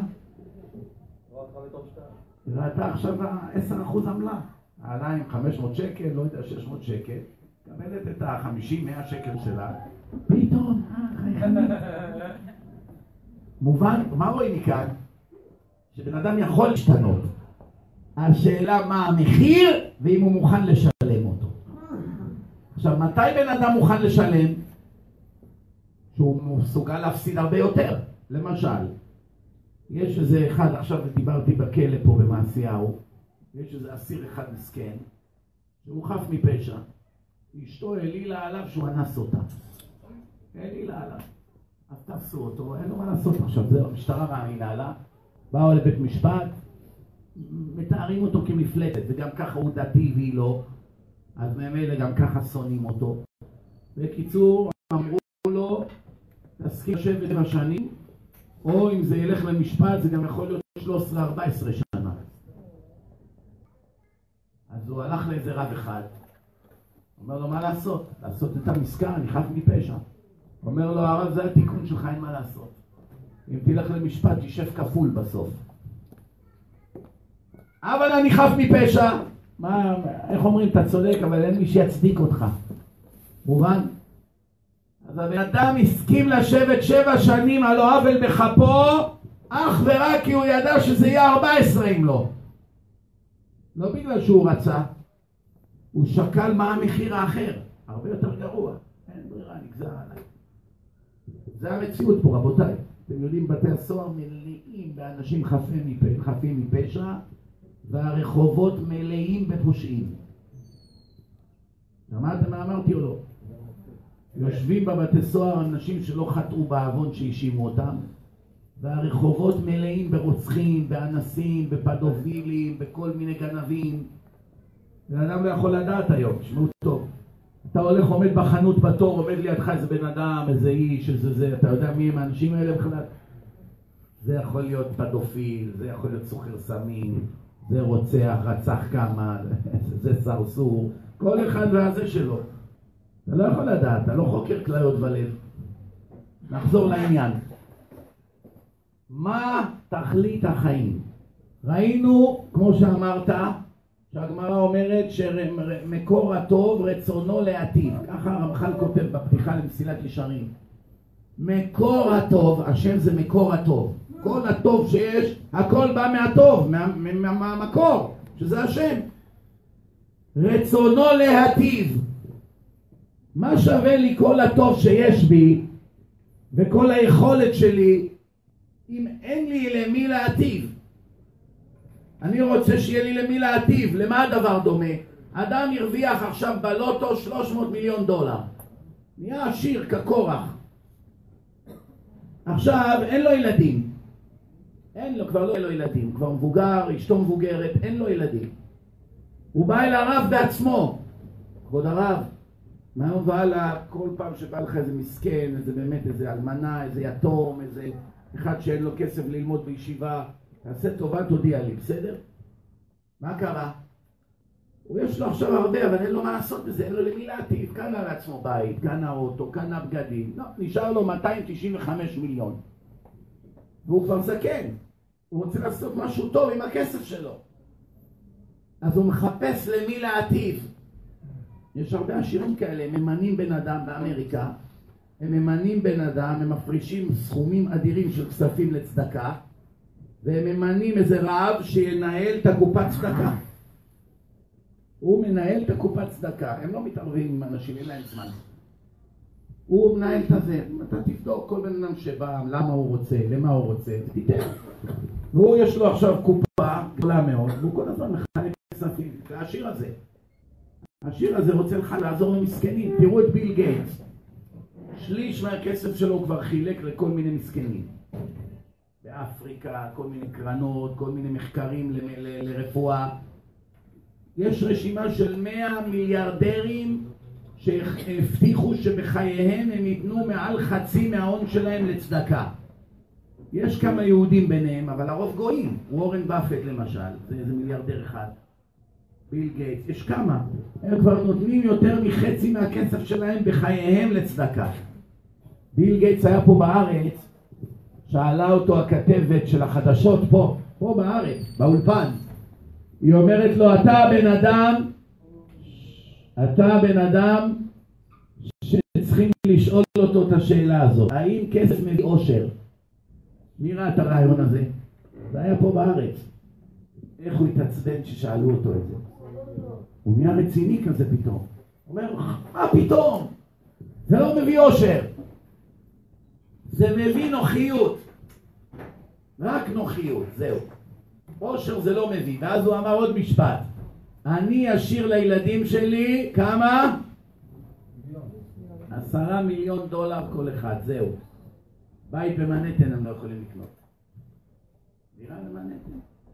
יש לו שישים מיליארד דולר, הוא אמר ברעיון, אני אשאיר לילדים שלי עשרה מיליון דולר. כל שאר הכסף אני אחלק לצדקה. שאלו אותו, מה לדעתך סוד ההצלחה שלך? אמר, אני חושב שאני עושה בכסף שלי צדקה, זה סוד ההצלחה שלי. ברעיון אחד הוא אמר לך כבר איזה חמישה מאמרי חז"ל. אפילו לא ידע. כל מה שהוא אמר זה גמרות מפורשות. עד כאן יש שאלות? לפני שמתקדמים, כל מה שדיברנו עד עכשיו, יש שאלות? הכל ברור? עוד לא הגענו לזה, זה רק עכשיו היה הקדמה למבוא. הקדמה למבוא. הקדמה למבוא. וואי וואי וואי. אה? יש שאלות? הידיעה ברורה רק שבארוחת ערב יהיו הרבה שלא ירצו לאכול. כבר חסכתי למארגני הסמינר כסף, ראיתם? כן. אפשר לחבר את הנושא של מה בעצם בחורים החיים? כן, אני מיד מגיע לזה, לכן לפני שאני נכנס לזה, עד לכאן יש שאלות? בסדר, נתקדם. בורא עולם רצה להיטיב למישהו. ולא היה מישהו, לא היה. אז הוא ברא מישהו, ברא נשמה, נשמת אדם הראשון, ברא נשמה. אחרי שהוא ברא את הנשמה, הוא הכניס אותה בתוך גוף חומרי, ושם את אדם הראשון פה בכדור הארץ. איפה הוא שם אותו? איפה האדם הראשון היה? בגן עדן. הגן עדן הזה שאנחנו מדברים עליו היום, שמי שנפטר הולך לגן עדן, או מי שהיה רשע הולך לגיהנום, זה לא בעולם הזה. אבל שהעולם נברא לפני חמשת אלפים שבע מאות שבעים ושבע שנים, האדם הראשון, השם שם אותו בגן, משהו כזה טרופי, יפה מאוד, עם מים, עם נחלים, עם מלא מלא סוגי עצים ופירות, ו... מלאכים היו משרתים אותו, וככה היה אמור להיות. והאדם הראשון לא היה אמור למות, הוא היה אמור להישאר ככה בלי מוות.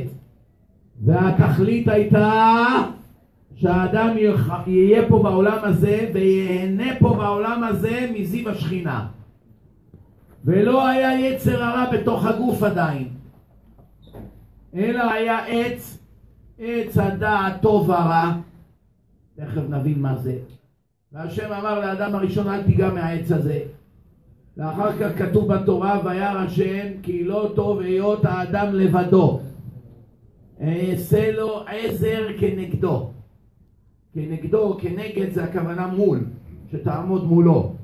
מי זאת? אשתו, חווה.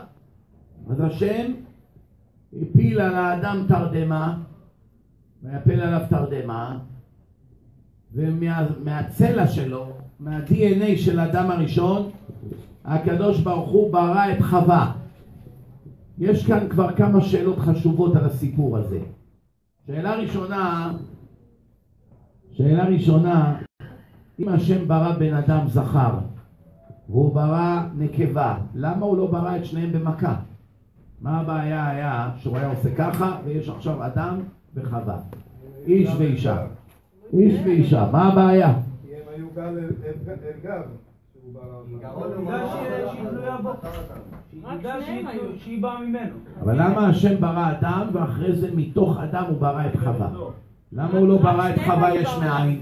רק שניהם היו בעולם. אם היה בורד, הוא היה כאילו יוצר מצב שהוא רוצה להיות המושל, שהוא יגיד אני בראתי את העולם. מי היה אומר? אני בראתי את העולם. אדם היה אומר לחווה, הוא היה עובד עליה? אבל שניהם נבראו באותה שנייה. תראו, בן אדם שבא ואומר אני בראתי את העולם, כמה זמן לוקח להוכיח שהוא לא ברא את העולם? כמה שניות, כמה דקות. כמה שניות. אומרים, אתה יודע מה? תברא לי עכשיו, אתה עושה ככה שיהיה תפוז. הנה, יש תפוז על העץ, אני רוצה פה תפוז, תעשה לי תפוז. אם אתה בראת כזה עולם, ברגע, תפוז זה פשיטה, לא? הנה, לא יכול לעשות תפוז. תעוף לנו מהעיניים. פסיכופת. מובן? מה זה אני בראתי את העולם? אתה יכול לדבר עד מחר, תוכיח שאתה מסוגל לברוא נמלה. אני תמיד אומר, המדענים מדברים בלי סוף, שיבראו רגל של יתוש, נראה אותם. רגע, אתה מכירה את הרגליים של היתושים כאלה, משולשים כאלה? מוכנים לקפיצה, להמראה, כמו הליקופטר. יתוש, את יודעת איזה מתוחכם הוא? אלף מטוסי מסוקי אפאצ'י לא מתקרבים ליתוש אחד. כשמטוס אפאצ'י מגיע, ישר הערבים יודעים, הנה טייס ישראלי בשטח, מתחילים לראות עליו. כשיתוש מגיע, אין שום דרך לדעת שהוא בא. איך שהוא נוחת, קודם כל הוא נוחת מיד על הוריד, זה מדהים. הוא אף פעם לא נוחת במקום שאין וריד. הוא נוחת מיד על הוריד, אבל על פית השנייה לפני שהוא נוחת, הוא מפזר ספרי כזה שמרדים את המקום. שבן אדם לא ירגיש לעולם שנחת עליו יתוש. ואז הוא קודח. שימו לב, היתוש הוא כל כך, הוא כל כך קטן ורח, שכדי לקדוח חור בעור, זה כמו שבן אדם יקדח עם האצבע שלו חור בבטון של מאה מטר. מבחינת קושי. תאר לך שעכשיו אתה לוקח את האצבע שלך, הנה תהיו תכירו. אתה אומר עכשיו רבותיי, אני אראה לכם עכשיו נס. אני עכשיו עם האצבע שלי קודח חור מטרובי.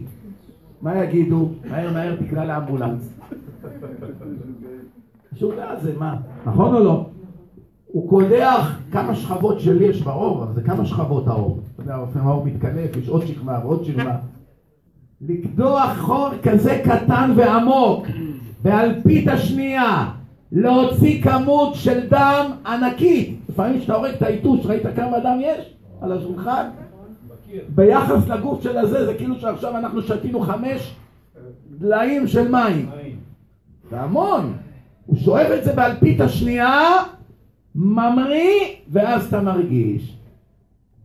זה כבר מאוחר מדי מלתקוף אותו. יצירה כזאת, מי שפיקח לבד כבר צריך להבין איזה, איזה בורא מתוחכם יש לעולם.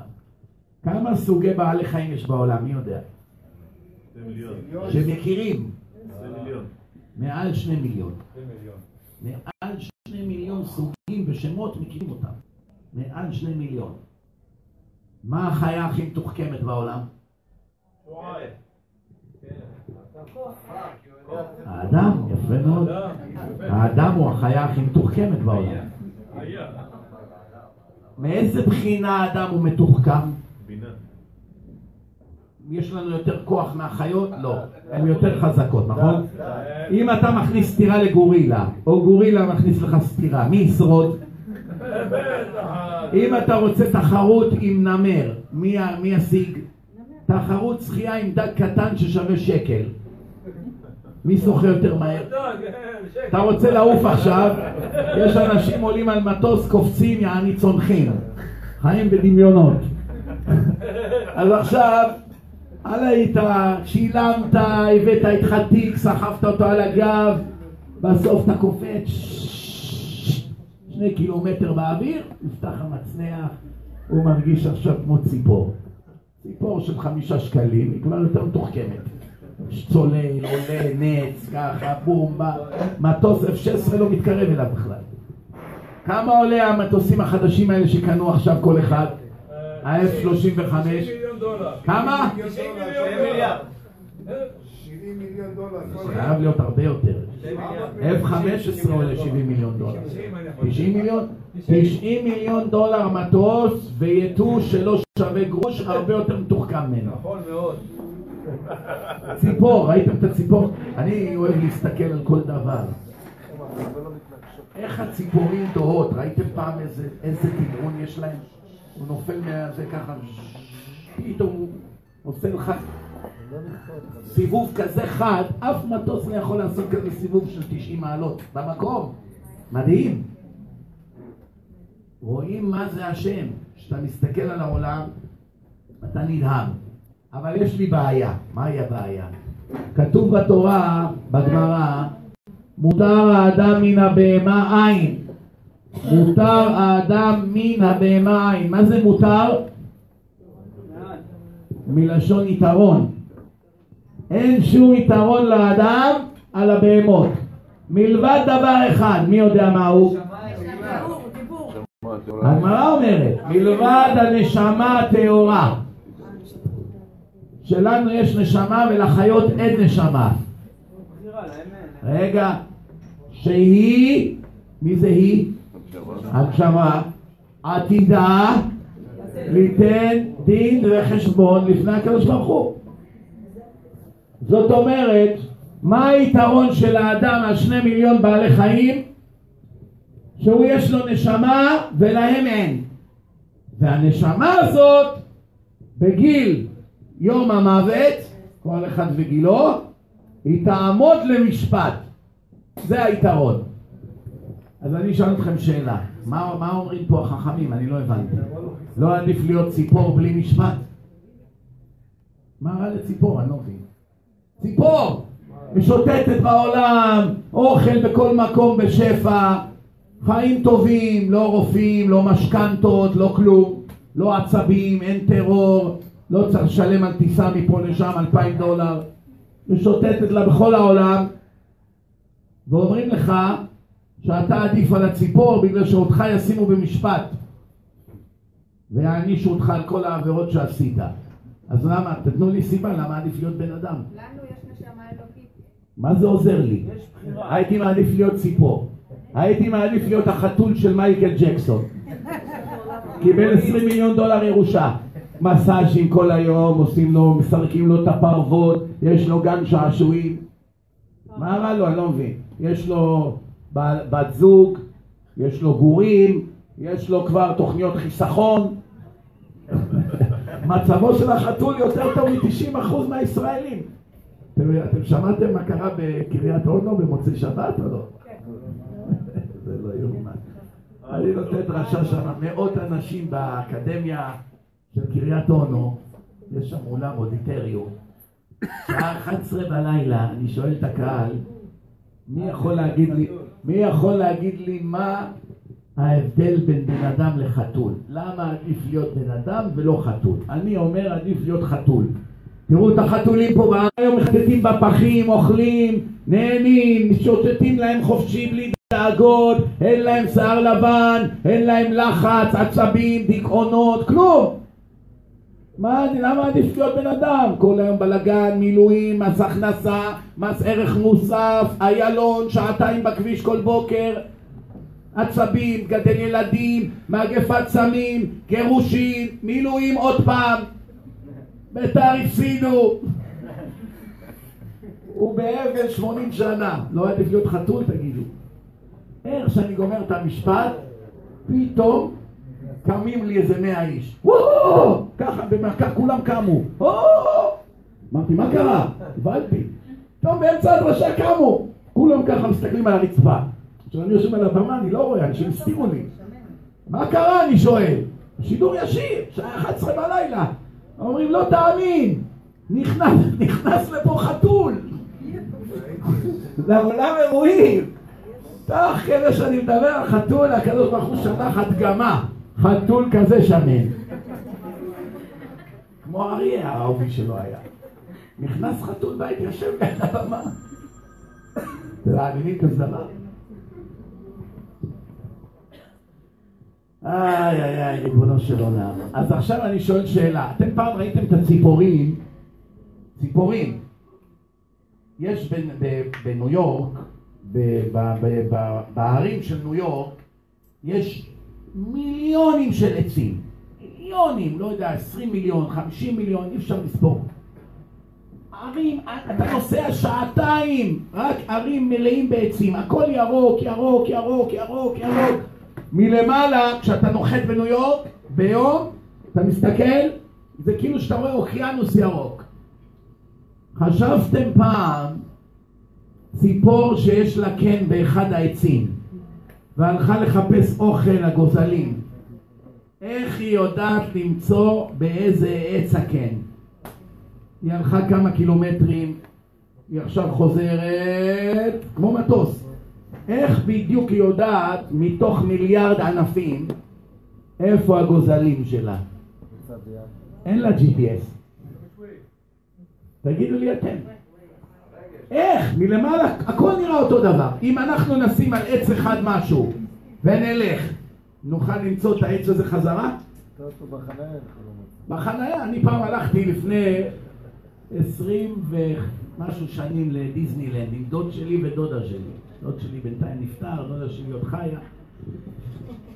אז הלכנו לדיזנילנד, והיה לנו אוטו. החננו את האוטו בחנייה ושכחנו לרשום איפה. יום שלם חיפשנו את האוטו. אתם יודעים איזה גודל חנייה? כמו כל נתניה.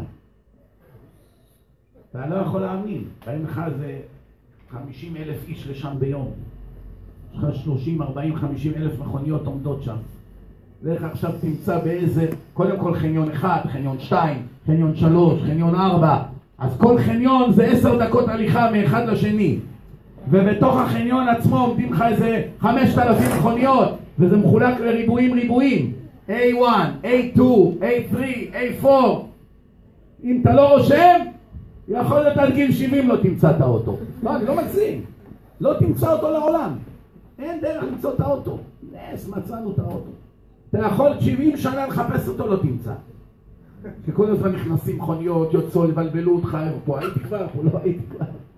אני הלכתי לשים מזוזות באיזה וילה בניו יורק עם בחור ישיבה, מהבוקר עד הלילה לא סיימנו. מעל שמונים מזוזות היה בבית. אבל מראש זה היה בית מסועף ומלא חדרים ושבילים ולא יודע מה. כל פעם הייתי מתלבט אם כבר היינו בחדר הזה או לא. אחר כך הגעתי לחדר שינה, זה היה איזה זוג פרסים שהבעל מדושן, מאלה שמדושני עונג, ובנה לעצמו איזה וילה בכמה עשרות מיליוני דולרים של כמה קומות, והאישה הייתה פרסייה צדיקה. מה זה צדיקה? תנועה, כיסוי ראש, יראת שמיים.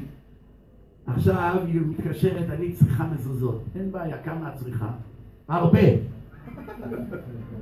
אני אומר לה, טוב, יש מזוזות במחיר כזה. ישר אמרה לי, תביא את הכי הכי טוב. לא אכפת לה מהמחיר. אבל כמה? אני לא יודעת. כמה? עשרים? שלושים? כמה? לא, אלת מור, רבי. הרבה הרבה יותר. אמרתי, כמה זה כבר יכול להיות? הייתי בתים גדולים, כמה מזוזות כבר יש בבית? מעל שמונים מזוזות תקענו שם אותו יום. והחטא הכי מצחיק, כשהגענו לחדר שינה שלה, חדר ענק, ויש ארונות שבתוך הקיר, זה כמו חדר, לאורך כל החדר, ויש דלתות, שתי דלתות, עמוד, שתי דלתות, עמוד, שתי דלתות, עמוד, אתה פותח את השתי דלתות. עכשיו עוד לא היה מדפים מורכבים, על הקירות. יש מדפים על הרצפה, אבל לא הרכיבו אותם עוד. זאת אומרת, כל הנעליים שלה היו על הרצפה כמו מסדר של צהל. שלוש מאות זוגות נעליים היה שם. שלוש מאות זוגות. עכשיו אני עומד שם, אני חושב אם צריך מזוזות בארון או לא, כי זה כזה גדול, זה גודל של חדר, אפשר להכניס שם מיטה בכל אחד. אז יש משקופים פה, אחד, שתיים, שלוש, ארבע מזוזות רק בארון. אני חושב עכשיו מבחינה הלכתית. אז היא מסתכלת עליי. I know what you're thinking, Rabbi. I like shoes, why I do? אני אוהבת נעליים. אתם ראיתם אישה שלא אוהבת נעליים? תבדוק אם היא אישה. אם לא. לאהבת חייהם של אנשים, נעליים. לא יודע למה. אה? לא רק נעליים.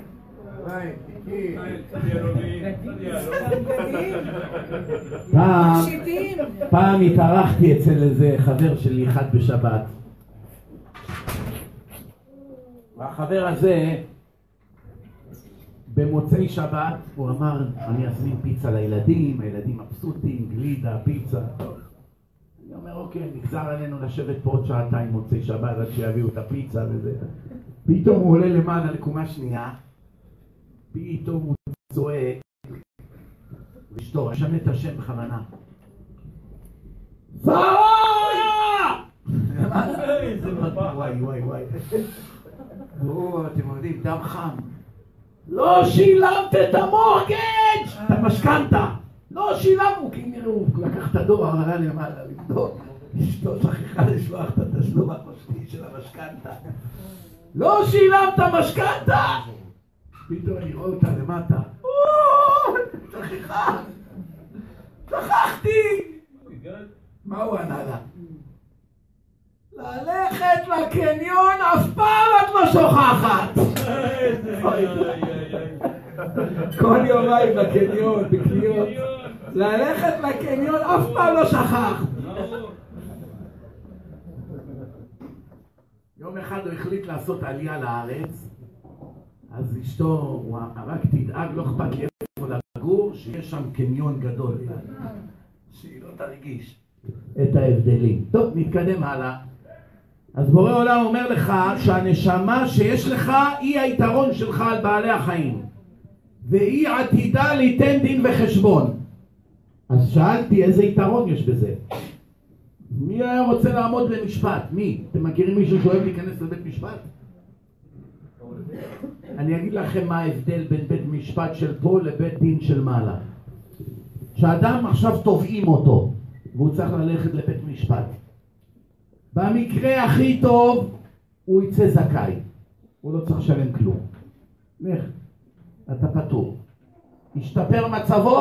לא. נשאר אותו דבר כמו שהיה, זה במקרה הכי טוב. או שהוא נופל, או שהוא מפסיד כסף, או שהוא הולך לבית סוהר, או שהוא נשאר אותו דבר. אבל הבית דין של השם, כשאדם נפטר, בודקים לשני הצדדים, לא רק לצד השלילי.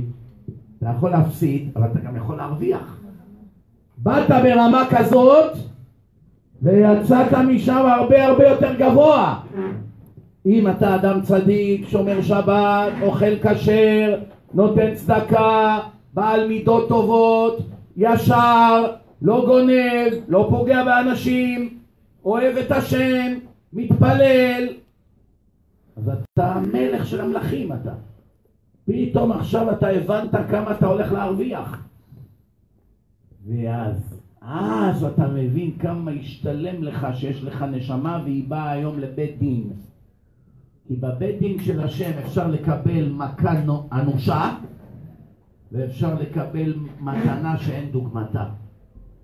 וכיוון שהבחירה אם לקבל את זה או את זה, זה אך ורק בידו של האדם, נמצא שאם האדם לא קיבל את זה, אין לו במי לבוא בתלונות חוץ מלעצמו.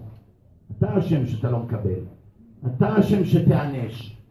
יכולת ללכת בחוקים של התורה שלי מלשון הוראה, הבטחתי שם שכר נצחי לצדיקים. תפצפת עליי, התעלמת ממני, מרדת בי, הבאת את זה על עצמך, מה אתה רוצה ממני? זה בכלל עונש. יש היום מושג כזה שהרבה מדברים עונש, עונש, עונש, עונש. אין בכלל עונש. תכלס, אין עונש. יש מציאות. אני אסביר לכם מה ההבדל. אם אני עכשיו, יש לי בבית איזה חומת לבנים בצורה של עיגול, ואני רוצה להעביר שם אש, אש גדולה. אני רוצה לשרוף שם כל מיני דברים, אז עשיתי אש גדולה, שמתי שלטים. זהירות, אש, לא להיכנס, לא להכניס יד, סכנת חיים. שנים עשר שלטים שמתי מסביב. ובא איזה אחד, והכניס את היד שלו ונשרפה לו היד ואין לו יותר יד. הוא בא לאשתו, אחרי שיצא מהבית חולים, אומר לה, איזה אכזר המזרחי הזה. בגללו, תראי, הוא הניש אותי, לקח לי את היד. אין לי יותר יד. אז אשתו אומרת לו, מה פתאום? אתה מטומטם. היה שם אש, והיה שם שלטים, זהירות לא להיכנס, זהירות לא לגעת, סכנת חיים, מי הניש אותך? היו שם עזרות, התעלמת מהעזרות, פגע, אתה בעצמך, זה מציאות, מה אתה רוצה? אתה נכנס למקום שיש גז, כתוב זהירות. אתה יכול לשאוף פה איזה חומר כימי, וזה יכול חס וחלילה להרוג אותך. כל דבר ודבר בתורה יש או המלצה או עזרה. כתוב בתורה שהאדם בוחר מה לעשות. ובחרת בחיים. אני רוצה לשאול אתכם שאלה. האדם יש לו בחירה חופשית או שיש לו רק בחירה? מה אתם אומרים? קודם כל תגידו לי בבקשה, מי יכול להרים את היד ולהגיד לי מה ההבדל בין בחירה לבחירה חופשית? מי יכול להגדיר לי מבחינה מדעית מה זה בחירה, מה זה בחירה חופשית? בבקשה. בחירה חופשית, אתה בוחר מה אתה רוצה, אף אחד לא יהיה לך כלום. מה זה בחירה? בחירה, יש לך מגבלות. איזה מגבלות? אופציות. יש לך מגבלות, אתה לא יכול לבחור מה שאתה רוצה. יש לך מגבלות מסוימות. אז זה כבר לא בחירה, אם יש לך. נותנים לך איזשהו... שמעתי, כן. בחירה זה יש לך אופציה, שתי אופציות, בחירה. ובחירה חופשית זה אתה יכול לקבל על עצמך את ההחלטה לבחור בדרך ואתה תצא מזה ללא שום עונש. ובחירה, יש לך את היכולת בחירה אבל אתה צריך לשאת בתוצאות. זה בחירה וזה בחירה חופשית. לא הגדרת את זה מושלם אבל קלטתי שהבנת. הוא צודק, בואו אני רק אלבן את זה קצת יותר. יש שני סוגי בחירה בחיים. יש בחירה שהיא חופשית לחלוטין. אני אתן לכם משל תבינו. יש לי חנות, אתה מחפש עבודה. שלום, אתה מחפש פועל? כן. כמה לשעה? עשרים שקל. אוקיי, אפשר להתחיל? כן. מחר בתשע תבוא, מתשע עד שש כל יום תבוא, עשרים שקל לשעה. בבוקר, גשם, קור, רוחות. התעוררת שמונה וחצי, נעים לך בשמיכה, עכשיו אני אלך בשביל מאתיים שקל, יערוק את עצמי כל היום, לא הולך. נשארת לישון, מה קרה? כלום, נשארת במצבך. איך שהיית לפני שהלכת לישון, ככה תישאר היום. יש לך דוגמה מיליון שקל בבנק, תישאר לך מיליון שקל בבנק. שילמת מחיר הזה שלא הלכת לעבודה? לא. אף אחד לא העניש אותך, אף אחד לא בא אחריך כלום. רצית לבוא תבוא, לא רצית תישאר במצבך. זה בחירה חופשית. מה זה? אתה בא אליי לרעיון עבודה ואני אומר לך, אין בעיה, אתה יכול לבוא מחר בשש, בתשע בבוקר עד שש, עשרים שקל לשעה. אבל תדע לך, אני סומך עליך, אם תבוא תקבל מאתיים שקל ליום. אם לא תבוא, אתה רואה את הבריון הזה? אני שולח אותו איך, איך אומרים, עצם אחת הוא שיר לך למה. מה, מה קרה? אה, אדוני, אני בונה עליך, תגיד לי עכשיו, אתה לא בא, אני לוקח פועל אחר. איך אומרים בארץ? אל תדפוק ברזים. מאיפה המציאו את הביטוי הזה? אני לא יודע. מה שייך ברז עכשיו ללא להופיע, לא לקיים את המילה? אה? אני אשאל אתכם שאלה. מה פירוש הביטוי יוצא דופן? האדם הזה הוא אדם יוצא דופן. מה זה יוצא דופן? יוצא מן הכלל. מה שייך דופן עכשיו? מה זה יוצא דופן? מה שייך המילה דופן? דופן זה צד. דופן זה צד. יוצא מן הכלל, מובן מה זה. יש כלל והוא שונה מהכלל. זה מבינים. יש לו פירוש מילולי. כמו שאומרים עכשיו יוצא דופן, לא מבינים מה מתכוונים. מה זה אחד שיצא מהצד? יצא מהארון? מה? מה הכוונה יוצא דופן? חכו רגע. מה זה דופק בארז? מאיפה זה בא? הנה, עד הדרשה של הלילה יש לכם עכשיו משימה להגיד לי מאיפה זה בא. תן לי לחשוב. על הברז הזה, מאיפה זה בא? טוב! תשמעו טוב! אולי מהמילה מבריז. מבריז זה בא מברז. אה, זה בא מברז? מה קדם למה? ברז גורם להברזה. מה זה הברזה? אני יודע בסלנג שזה לא להגיע. שלח אימייל לאליעזר בן יהודה, אני לא יודע. תשמעו טוב, יוצא דופן. בזמנם חז"ל עושים ניתוח קיסרי. לא לחשוב שהרופאים פה המציאו את אמריקה. לפני אלפיים שנה החכמים היו עושים ניתוח קיסרי ומוציאים תינוק בניתוח. רק המילה קיסרי לא הייתה עדיין קיימת. מה מה זה קיסרי? אלא היו מוציאים את התינוק במקום בדרך שהוא אמור לצאת, מהצד של הבטן. עושים חתך, ולכן הגמרא קוראת להם יוצאי דופן. על כל נגיד אלף תינוקות, אחד או שניים יוצאים מהצד, בניתוח. איזה עוד ניתוחים חז"ל עשו? קיצור קיבה. לא קיצור קיבה, שאיבת שומן. זה יותר מסובך מקיצור קיבה. קיצור קיבה היום לא עושים, כמעט לא עושים קיצור קיבה, שמים טבעת היום, טבעת פלסטיק. זאת אומרת, אם הקיבה נגיד היא בגודל של מהמרפק עד ליד, אז הם שמים באמצע טבעת והקיבה נהיית חצי מהגודל. זהו, החצי השני מנוטרל. ובכוונה שמים פלסטיק שלא יהיה זיהומים, זה פחות מקבל זיהומים כמו כל מיני דברים אחרים. וזה באמת עוזר. אני פעם בא לי איזה אחת במדרשייה לבנות, מאוד מאוד ענקית, לא רק שמנה, גם ענקית. אומרת לי, כבוד הרב, תן לי ברכה לשידוך. עכשיו אני... איזה בעיות. עכשיו אני... אני מאוד מאוד קשה לי להיות צבוע. ממש קשה לי. אם אני חלילה צריך עכשיו להעמיד פנים, זה ממש סבל פנימי. זה אופי של בן אדם, אי אפשר... אני עומד, אני אומר, תראה, אוי לי אם אומר, אוי לי אם לא אומר. אם אני אגיד לה, מי שברך אבותינו אברהם, יצחק ויעקב, הוא יברך וכולי וכולי. מדברים לקיר עכשיו. תכלס גבר עכשיו היום, הסיכוי שלה הוא קלוש. יש שמנים ויש שמנים ברמה שכבר זה מעל לגדר הטבע. ממש סכנת חיים כבר היה אצלה. אז אני אמרתי, אם אני אגיד לה, אולי תיפגע. אבל אולי מצד שני אני אציל את החיים. זה לא תעמוד על דם רחב. מה יקרה אם היא תיפגע? אז היא תסנה אותי. אז בפעם הרע שאני אבוא לדבר במדרשייה, היא לא תבוא. אז מה יקסם ידבר עליי קצת לשון הרע? לא, זה כבר אני רגיל. אז, אז, אבל אולי אני אציל את החיים. אמרתי, אני יכול להגיד לך משהו שלא תיפגעי. כן, מה? יש עכשיו ניתוחים, משהו עולמי. זה לא מסובך. קצת שמים טבעת, תוך שישה חודשים, את נהיה דוגמנית. מה אתה אומר, כן? אתה חושב שזה מה שאני צריכה לעשות? אני אומר לה, תראי, היום העולם נהיה ככה, שהדברים, הדבר הראשון שמסתכלים זה מראה היום, לצערנו הרב. זה לא כמו פעם, חזון איש אמר לשטחן, תמצא לי אישה צדקת, אני אכיר אותה בחופה. הוא הכיר את אשתו בחופה. הוא הופיע לחתונה ולא ידע מי תהיה אשתו. העיקר שתהיה צדיקה.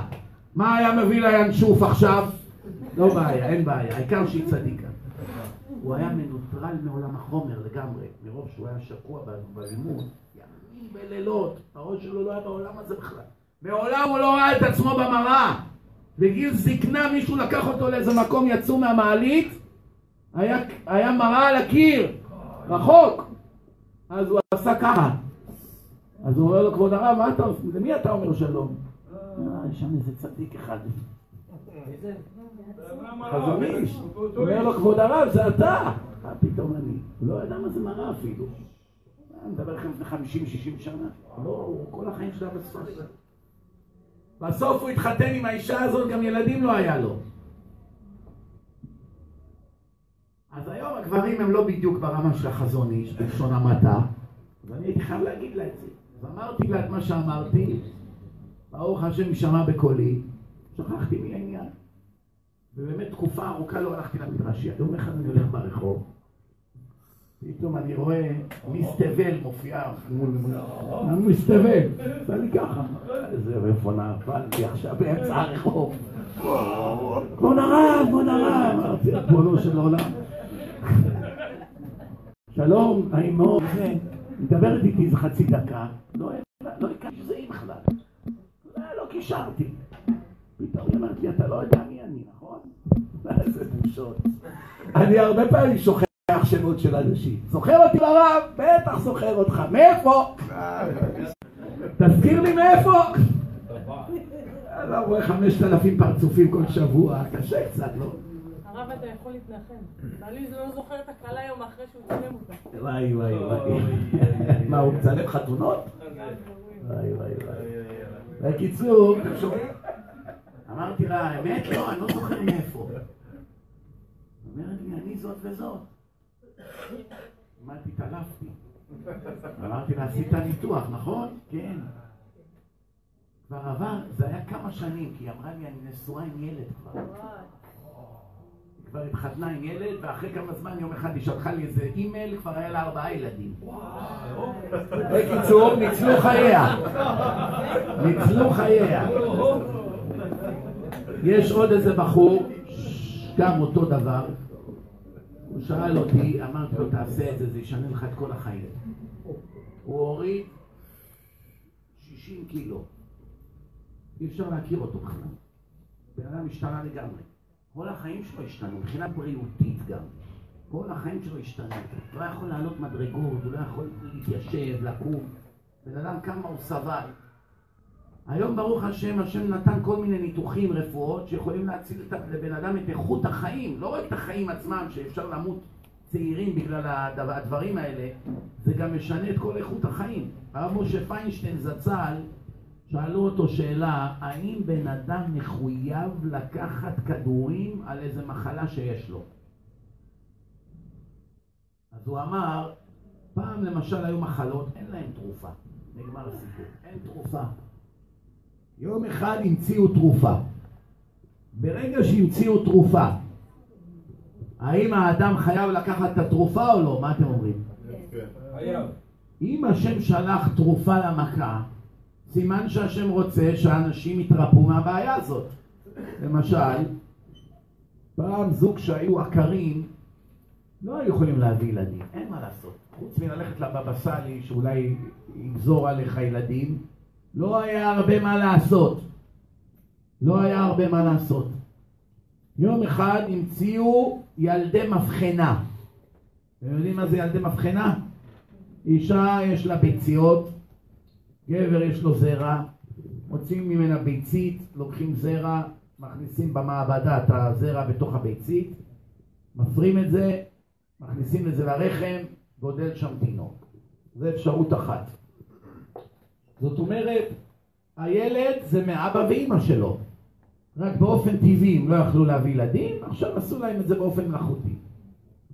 יש עוד דרך, יש דרך שהאיש אין לו, אין לו ספירת זרע, אין לו ספירת זרע, או שאין לו יריעה, או שאין לו ספירת זרע מספיק. אז לוקחים באופן ידני ושמים את זה בביצית. לפעמים האישה היא בגיל מבוגר, היא כבר לא מייצרת ביצים. ביציות היא לא מייצרת. ועכשיו היא התחתנה נגיד גיל ארבעים וחמש, והיא רוצה ילדים וכבר אין, אין לה, זהו. מאוחר מדי בשביל הבחינה רפואית. אז עכשיו, אם כשהיא הייתה צעירה היא הקביעה ביציות, יש באמריקה הרבה כאלו. הן רוצות להיות עורכות דין, רופאות, כל מיני דברים, אין להן זמן לילדים עכשיו. קריירה. קריירה, כבוד הרב. Rabbi, I'm in the best of my career. קריירה היא רוצה. גיל ארבעים ומשהו נכנס לחשק לילד. עד שתכיר מישהו, עד שתתחתן, עד שיהיה כבר בת ארבעים ושש. היא רוצה ילד עכשיו. אין לה כבר, הגוף לא מייצר. אז יש כאלה מקפיאות. מלכתחילה, אני יודעות, עד גיל ארבעים אין על מה לדבר בכלל. אז היא מקפיאה ביציות. בהקפאה, ומשלמים על זה כל חודש גם, דמי אחסנה. ובסוף, שהיא מחליטה, היא מצאה עכשיו גבר, לוקחים ממנו ביצי, אה, זירון, לוקחים, מפשירים את הביציות האלה, מכניסים, מנסים, לא תמיד זה מצליח. פעם ראשונה, פעם שנייה, בסוף נתפס. יש כאלה לא הקפיאו. מה הן רוצות? ילד. אין להן ביציות. אז מה עושות? לוקחות מאישה אחרת ביצית, ואת הזרע של הבעל שלהם, מכניסים את הזרע בביצית הזאת, ושותלים את זה בתוך הרחם של האישה. רק הילד, הוא לא באמת, האישה היא לא שותפה ביצירת הילד, לכן הוא לא יהיה דומה לה, כי הביצית לא ממנה, אבל היא האינקובטור. ביהודי הוא יהיה? או, עכשיו נכנסים פה לבעיה הלכתית חמורה מאוד. האם הילד הזה יהודי או לא? אני אסביר. אם האישה יהודייה, איך הילד לא יהיה יהודי? כתוב, הבא מן הגויה קרוי בנה. הבא מן היהודייה הוא יהודי, נכון? היהדות מכבל יאימה. אז אם לקחו ביצית מקריסטין או מפטמה, והכניסו זרעון של איציק, בתוך הביצית של פטמה, והכניסו את זה בגוף של רחל. אתה אלוף אתה. עכשיו הבנתי מה הרבים הרמה. אלוף אתה. שומעים? עוד פעם אני חוזר כי הוא מבלבל אותי. זה אורון מאיציק. ביצית של פטמה. הפרו אותם, הכניסו בגוף של רחל. מה הילד, יהודי או גוי? הוא יוצא מאישה יהודייה, הוא התפתח בגוף של היהודייה. בלי הגוף של רחל הוא היה יכול לחיות? אז רחל נתנה לו חיים או לא? או שהיא רק אינקובטור? גם אינקובטור חלק מהגידול. מה התורה התכוונה? שאחד שבא ממנה הוא יהודי וזה שבא מהגויה הוא גוי. האם התורה התכוונה שגדל בתוך הגוף שלה? ואז ממילא זה כבר לא משנה מאיפה הביצית, או שהכוונה זה שיש, הרי כתוב בגמרא שלושה שותפים באדם, אביו ואימו והקדוש ברוך הוא. הגמרא מביאה רשימה של איברים שנוצרים מה-די אן איי של האבא, רשימה של איברים שנוצרים מה-די אן איי של האימא, והקדוש ברוך הוא נותן את הנשמה, את הרוח, את הנפש, את היכולת לראות, לשמוע, לדבר, ללכת, כל הדברים הרוחניים השם נותן. כל הדברים הפיזיים האבא והאמא נותנים.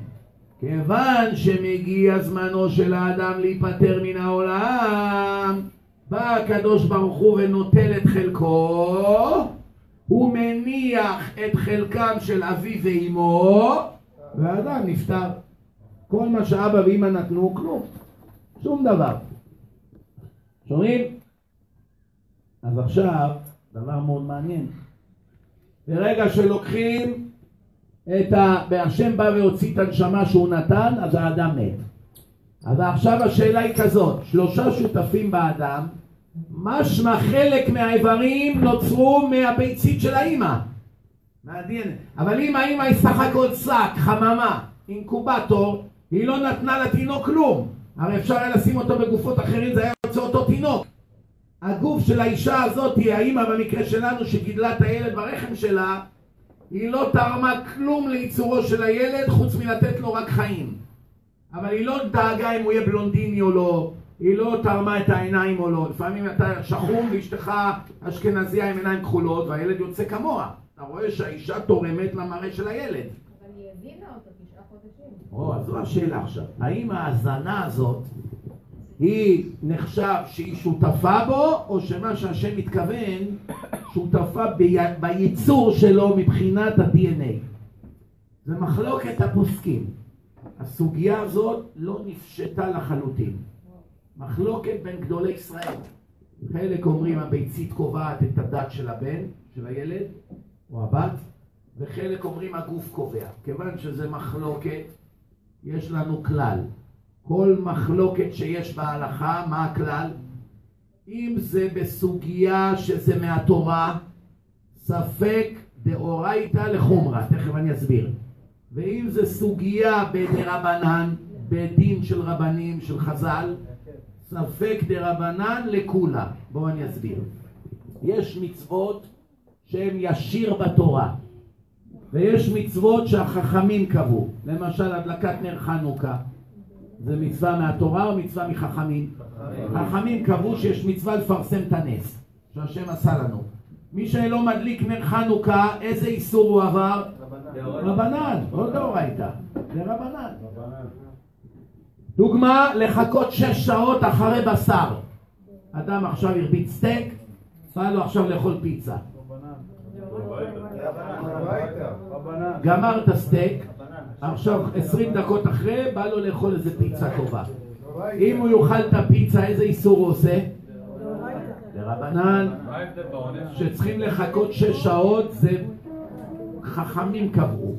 למה? נשאר שאריות בשר בשיניים שהן טריות עדיין, ואז אתה אוכל בחלב חם, וזה עלול להביא לאיסור, וגם בבטן. הבשר עוד לא יתעכב, אז יש חתיכות שלמות של בשר, ועכשיו אתה אוכל חלב חם, וזה בתוך הבטן נפער, כזה התורה אמרה לא תבאשר גדי בחלב עמו. התורה הסבירה שהכוונה שאסור לאכול חלב עם בשר שהם חמים ביחד. אם זה קר, אם אתה לוקח נקניק קר וגבינה צהובה קרה ושם בסנדוויץ' ואוכל, איזה איסור עשית? דרבנן או דאורייתא? דרבנן. רק שזה חם, אחד מהם רותח ונוגע במגע עם השני שהם חמים, צ'יזבורגר למשל, זה איסור מהתורה, דאורייתא. כמה תקנות מסביב חכמים עשו. מה אכפת לחכמים אם תאכל גבינה צהובה קרה עם נקניקר? מה אכפת להם? הרי מהתורה רק שזה חם זה בעיה. דבר יוליך לדבר. מישהו כבר יראה שאתה עושה את זה, הוא כבר גם יחמם את זה, ואז כבר יקשל באיסור מהתורה שיש על זה עונש קשה. אז החכמים עשו גדרות, כי כתוב עשו משמרת למשמרתי. כל מה שאני אמרתי לכם להישמר, אם אתם רואים שאנשים מתקרבים יותר מדי לעבירה, תעשו גדר, שלא יתקרבו, תגנו על הציבור. למשל, אם תשים בחור ובחורה צעירים בחדר סגור עם וילונות ודלת נעולה, שלוש ארבע שעות הם בפנים, מה יקרה? היצר הרע יתחיל להתחמם, היא תעשה לו ככה, ככה, וזה, רק שנייה נצחה שפוטים, שפוטים וזה, והוא ככה וזה, ובא, יש פה איזה כוס קפה להכין לך, וכעבור חודש, הפלה ורצח, והשם ירחם. דוד המלך ראה את זה, שאנשים כבר מתחילים לרדת ברמה של הצניעות, לפני שלושת אלפים שנה, הוא ובית דינו גזרו גזרה. מה זה? ייחוד. העבירה לא מתחילה שכבר נגעת בה. העבירה מתחילה שנעלת את עצמך במקום שהוא מוגף, סגור, נעול, שאין לאף אחד גישה להפתיע אותך. עצם זה שכבר נסתרת היית במקום כזה, כבר עבירה.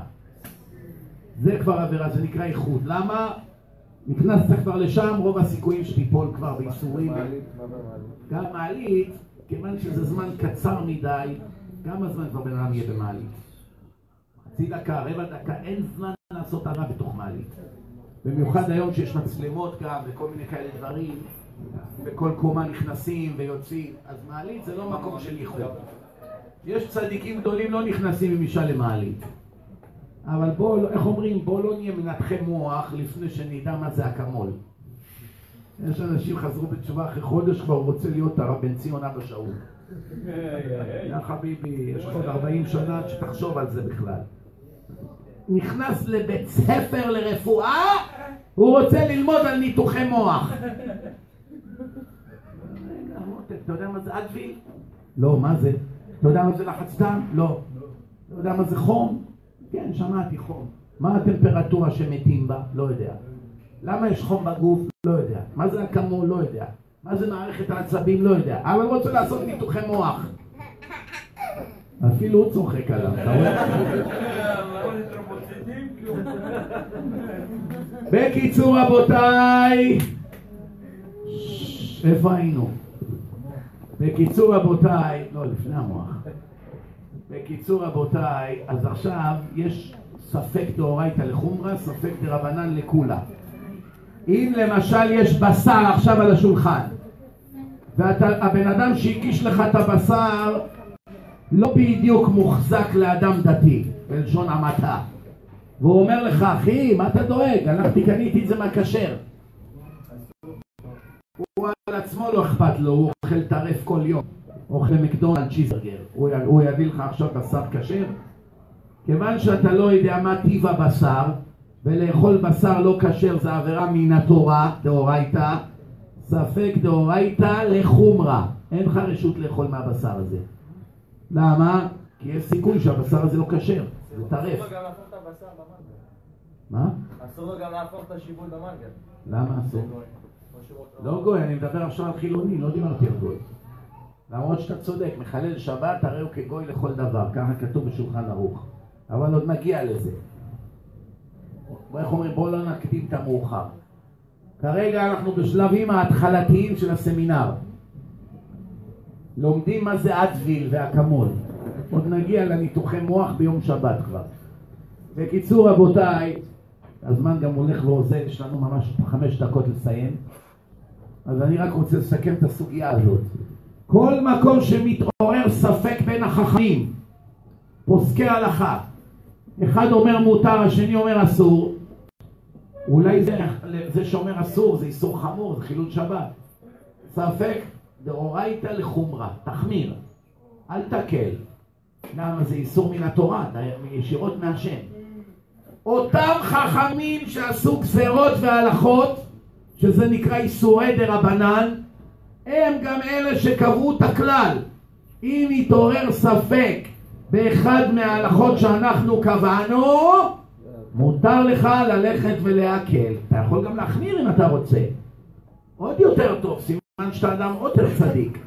אבל אם הקלת, לא עברת עבירה. הבנתם? לכן, לדוגמה, יש הרבה מצבים שאנחנו חכמים גדולים מקלים. תעלים עין, תגידו, למה? איסור דרבנן, ויש ספק פה, אולי באמת זה לא היה איסור. אל תגיד כלום. אבל יש מצבים, אי אפשר לשתוק, חייבים מיד לצעוק, למה זה יום, ולמה הוא עושה איסור חמור עכשיו? אלה צריכים לדעת את זה. יש שאלות לפני שמסיימים, ממש נשאר שתיים שלוש דקות לשאלות, כן. יש לי שאלה בקשר לשמירת שבת. עוד לא הגענו לשבת. לא, אני יודע שזה. אוקיי. אבל יש כאלו שכאילו דתיים דתיים, אבל לא שומרים שבת. אין כזה דבר דתי שלא שומר שבת. הדבר הראשון שעושה את הבן אדם דתי זה שמירת שבת. למשל, חילוני שמניח תפילין, הוא אומר על עצמו שהוא חזר בתשובה? לא. חילוני שהתחיל לאכול כשר, הוא אומר על עצמו שהוא חזר בתשובה? לא. חילוני שהתחיל לתת צדקה, הוא אומר על עצמו שהוא חזר בתשובה? לא.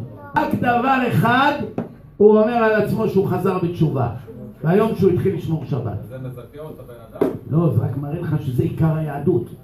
ברגע שאתה התחלת לשמור שבת, עכשיו אפשר לקרוא לך חוזר בתשובה או מתחיל להיות דתי. כל עוד לא התחלת לשמור שבת, לא מדברים עליך בכלל כדתי. אלא חילוני שמניח תפילין, יש כאלה. חילוני שנדיב, נותן צדקות. חילוני שאוכל כשר, יש הרבה כאלה. אבל היום שהתחלת לשמור שבת, אתה כבר קשה לקרוא לך חילוני. כי איזה חילוני שומר שבת? מובן מה אני אומר? אתה רואה שזה סימן ההיכר העיקרי. כן, שם, בבקשה. האמת כל הדיסקים חזקים, אבל יש אחד שהוא הכי הרבה מחזיר בתשובה, הכי מחזיר בתשובה לכאלה שלא מאמינים, תורה ומדע, וגם תכלית החיים. שניהם דיסקים חזקים מאוד, זה די וי די. מי שכבר מאמין יודע שיש לעולם בורא והתורה מן השמיים, מסילת ישרים זה פצצת אטום. מי ששומע את זה אפילו גויים, החיים שלהם כבר לעולם לא יהיו אותו דבר. זה סדרה של פצצה, גם הפרקי אבות חזק מאוד, אבל המסילת ישרים זה פצצת אטום. עוד שאלות? כן, שם. לא אמרתי מותר להקל, אם יש ספק בדרבנן. אם יש לי ספק במשהו שמותר לי להקל וזה לא יפשט ככה? תני דוגמה, צריכים לדעת. מה אם עכשיו אני חושבת ששעתיים בין בשר לחלב מספיק לי לך? לא, זה לא מה שאת חושבת. זה עכשיו... יש לי ספק. לא, לא, זה לא מה שאת חושבת. אני אסביר לך, אני אסביר לך מה התכונה. יש עכשיו למשל דוגמה... בספק אם הבן שלך עשה עכשיו איסור דרבנן פה או לא. את בספק, את לא בטוחה. אבל מדובר פה באיסור דרבנן. ועכשיו את לא רוצה לזרוק את האוכל. אז במקרה כזה יהיה אפשר להקל, כי זה לא איסור מהתורה. אבל אם למשל הוא בישל, ואז זה כבר יכול להיות איסור מהתורה, אין היתר להקל. חייבים ללכת לחומרה. אבל אם במקרה הכי גרוע זה יהיה איסור דרבנן, וזה לא ברור אם זה היה או לא, אז יש צד להקל. כל דבר ודבר צריך, צריך לשאול חכם. אי אפשר סתם להקל. מה, בגלל שאני לא יודע את ההלכה אני אקל? מה פתאום? בורות, אנחנו עוד נדבר על בורות בהמשך. יש עוד שאלות? דקה אחרונה. אם אני רואה מסעדה ואין כשר, אני מותר לי לאכול שמה או לא? כשר ממי? הרב אחמד? לא, אני אגיד לך למה, כי יש מסעדות שרק השלט עצמו הוא כשר. אפשר לאכול את הקרטון שם.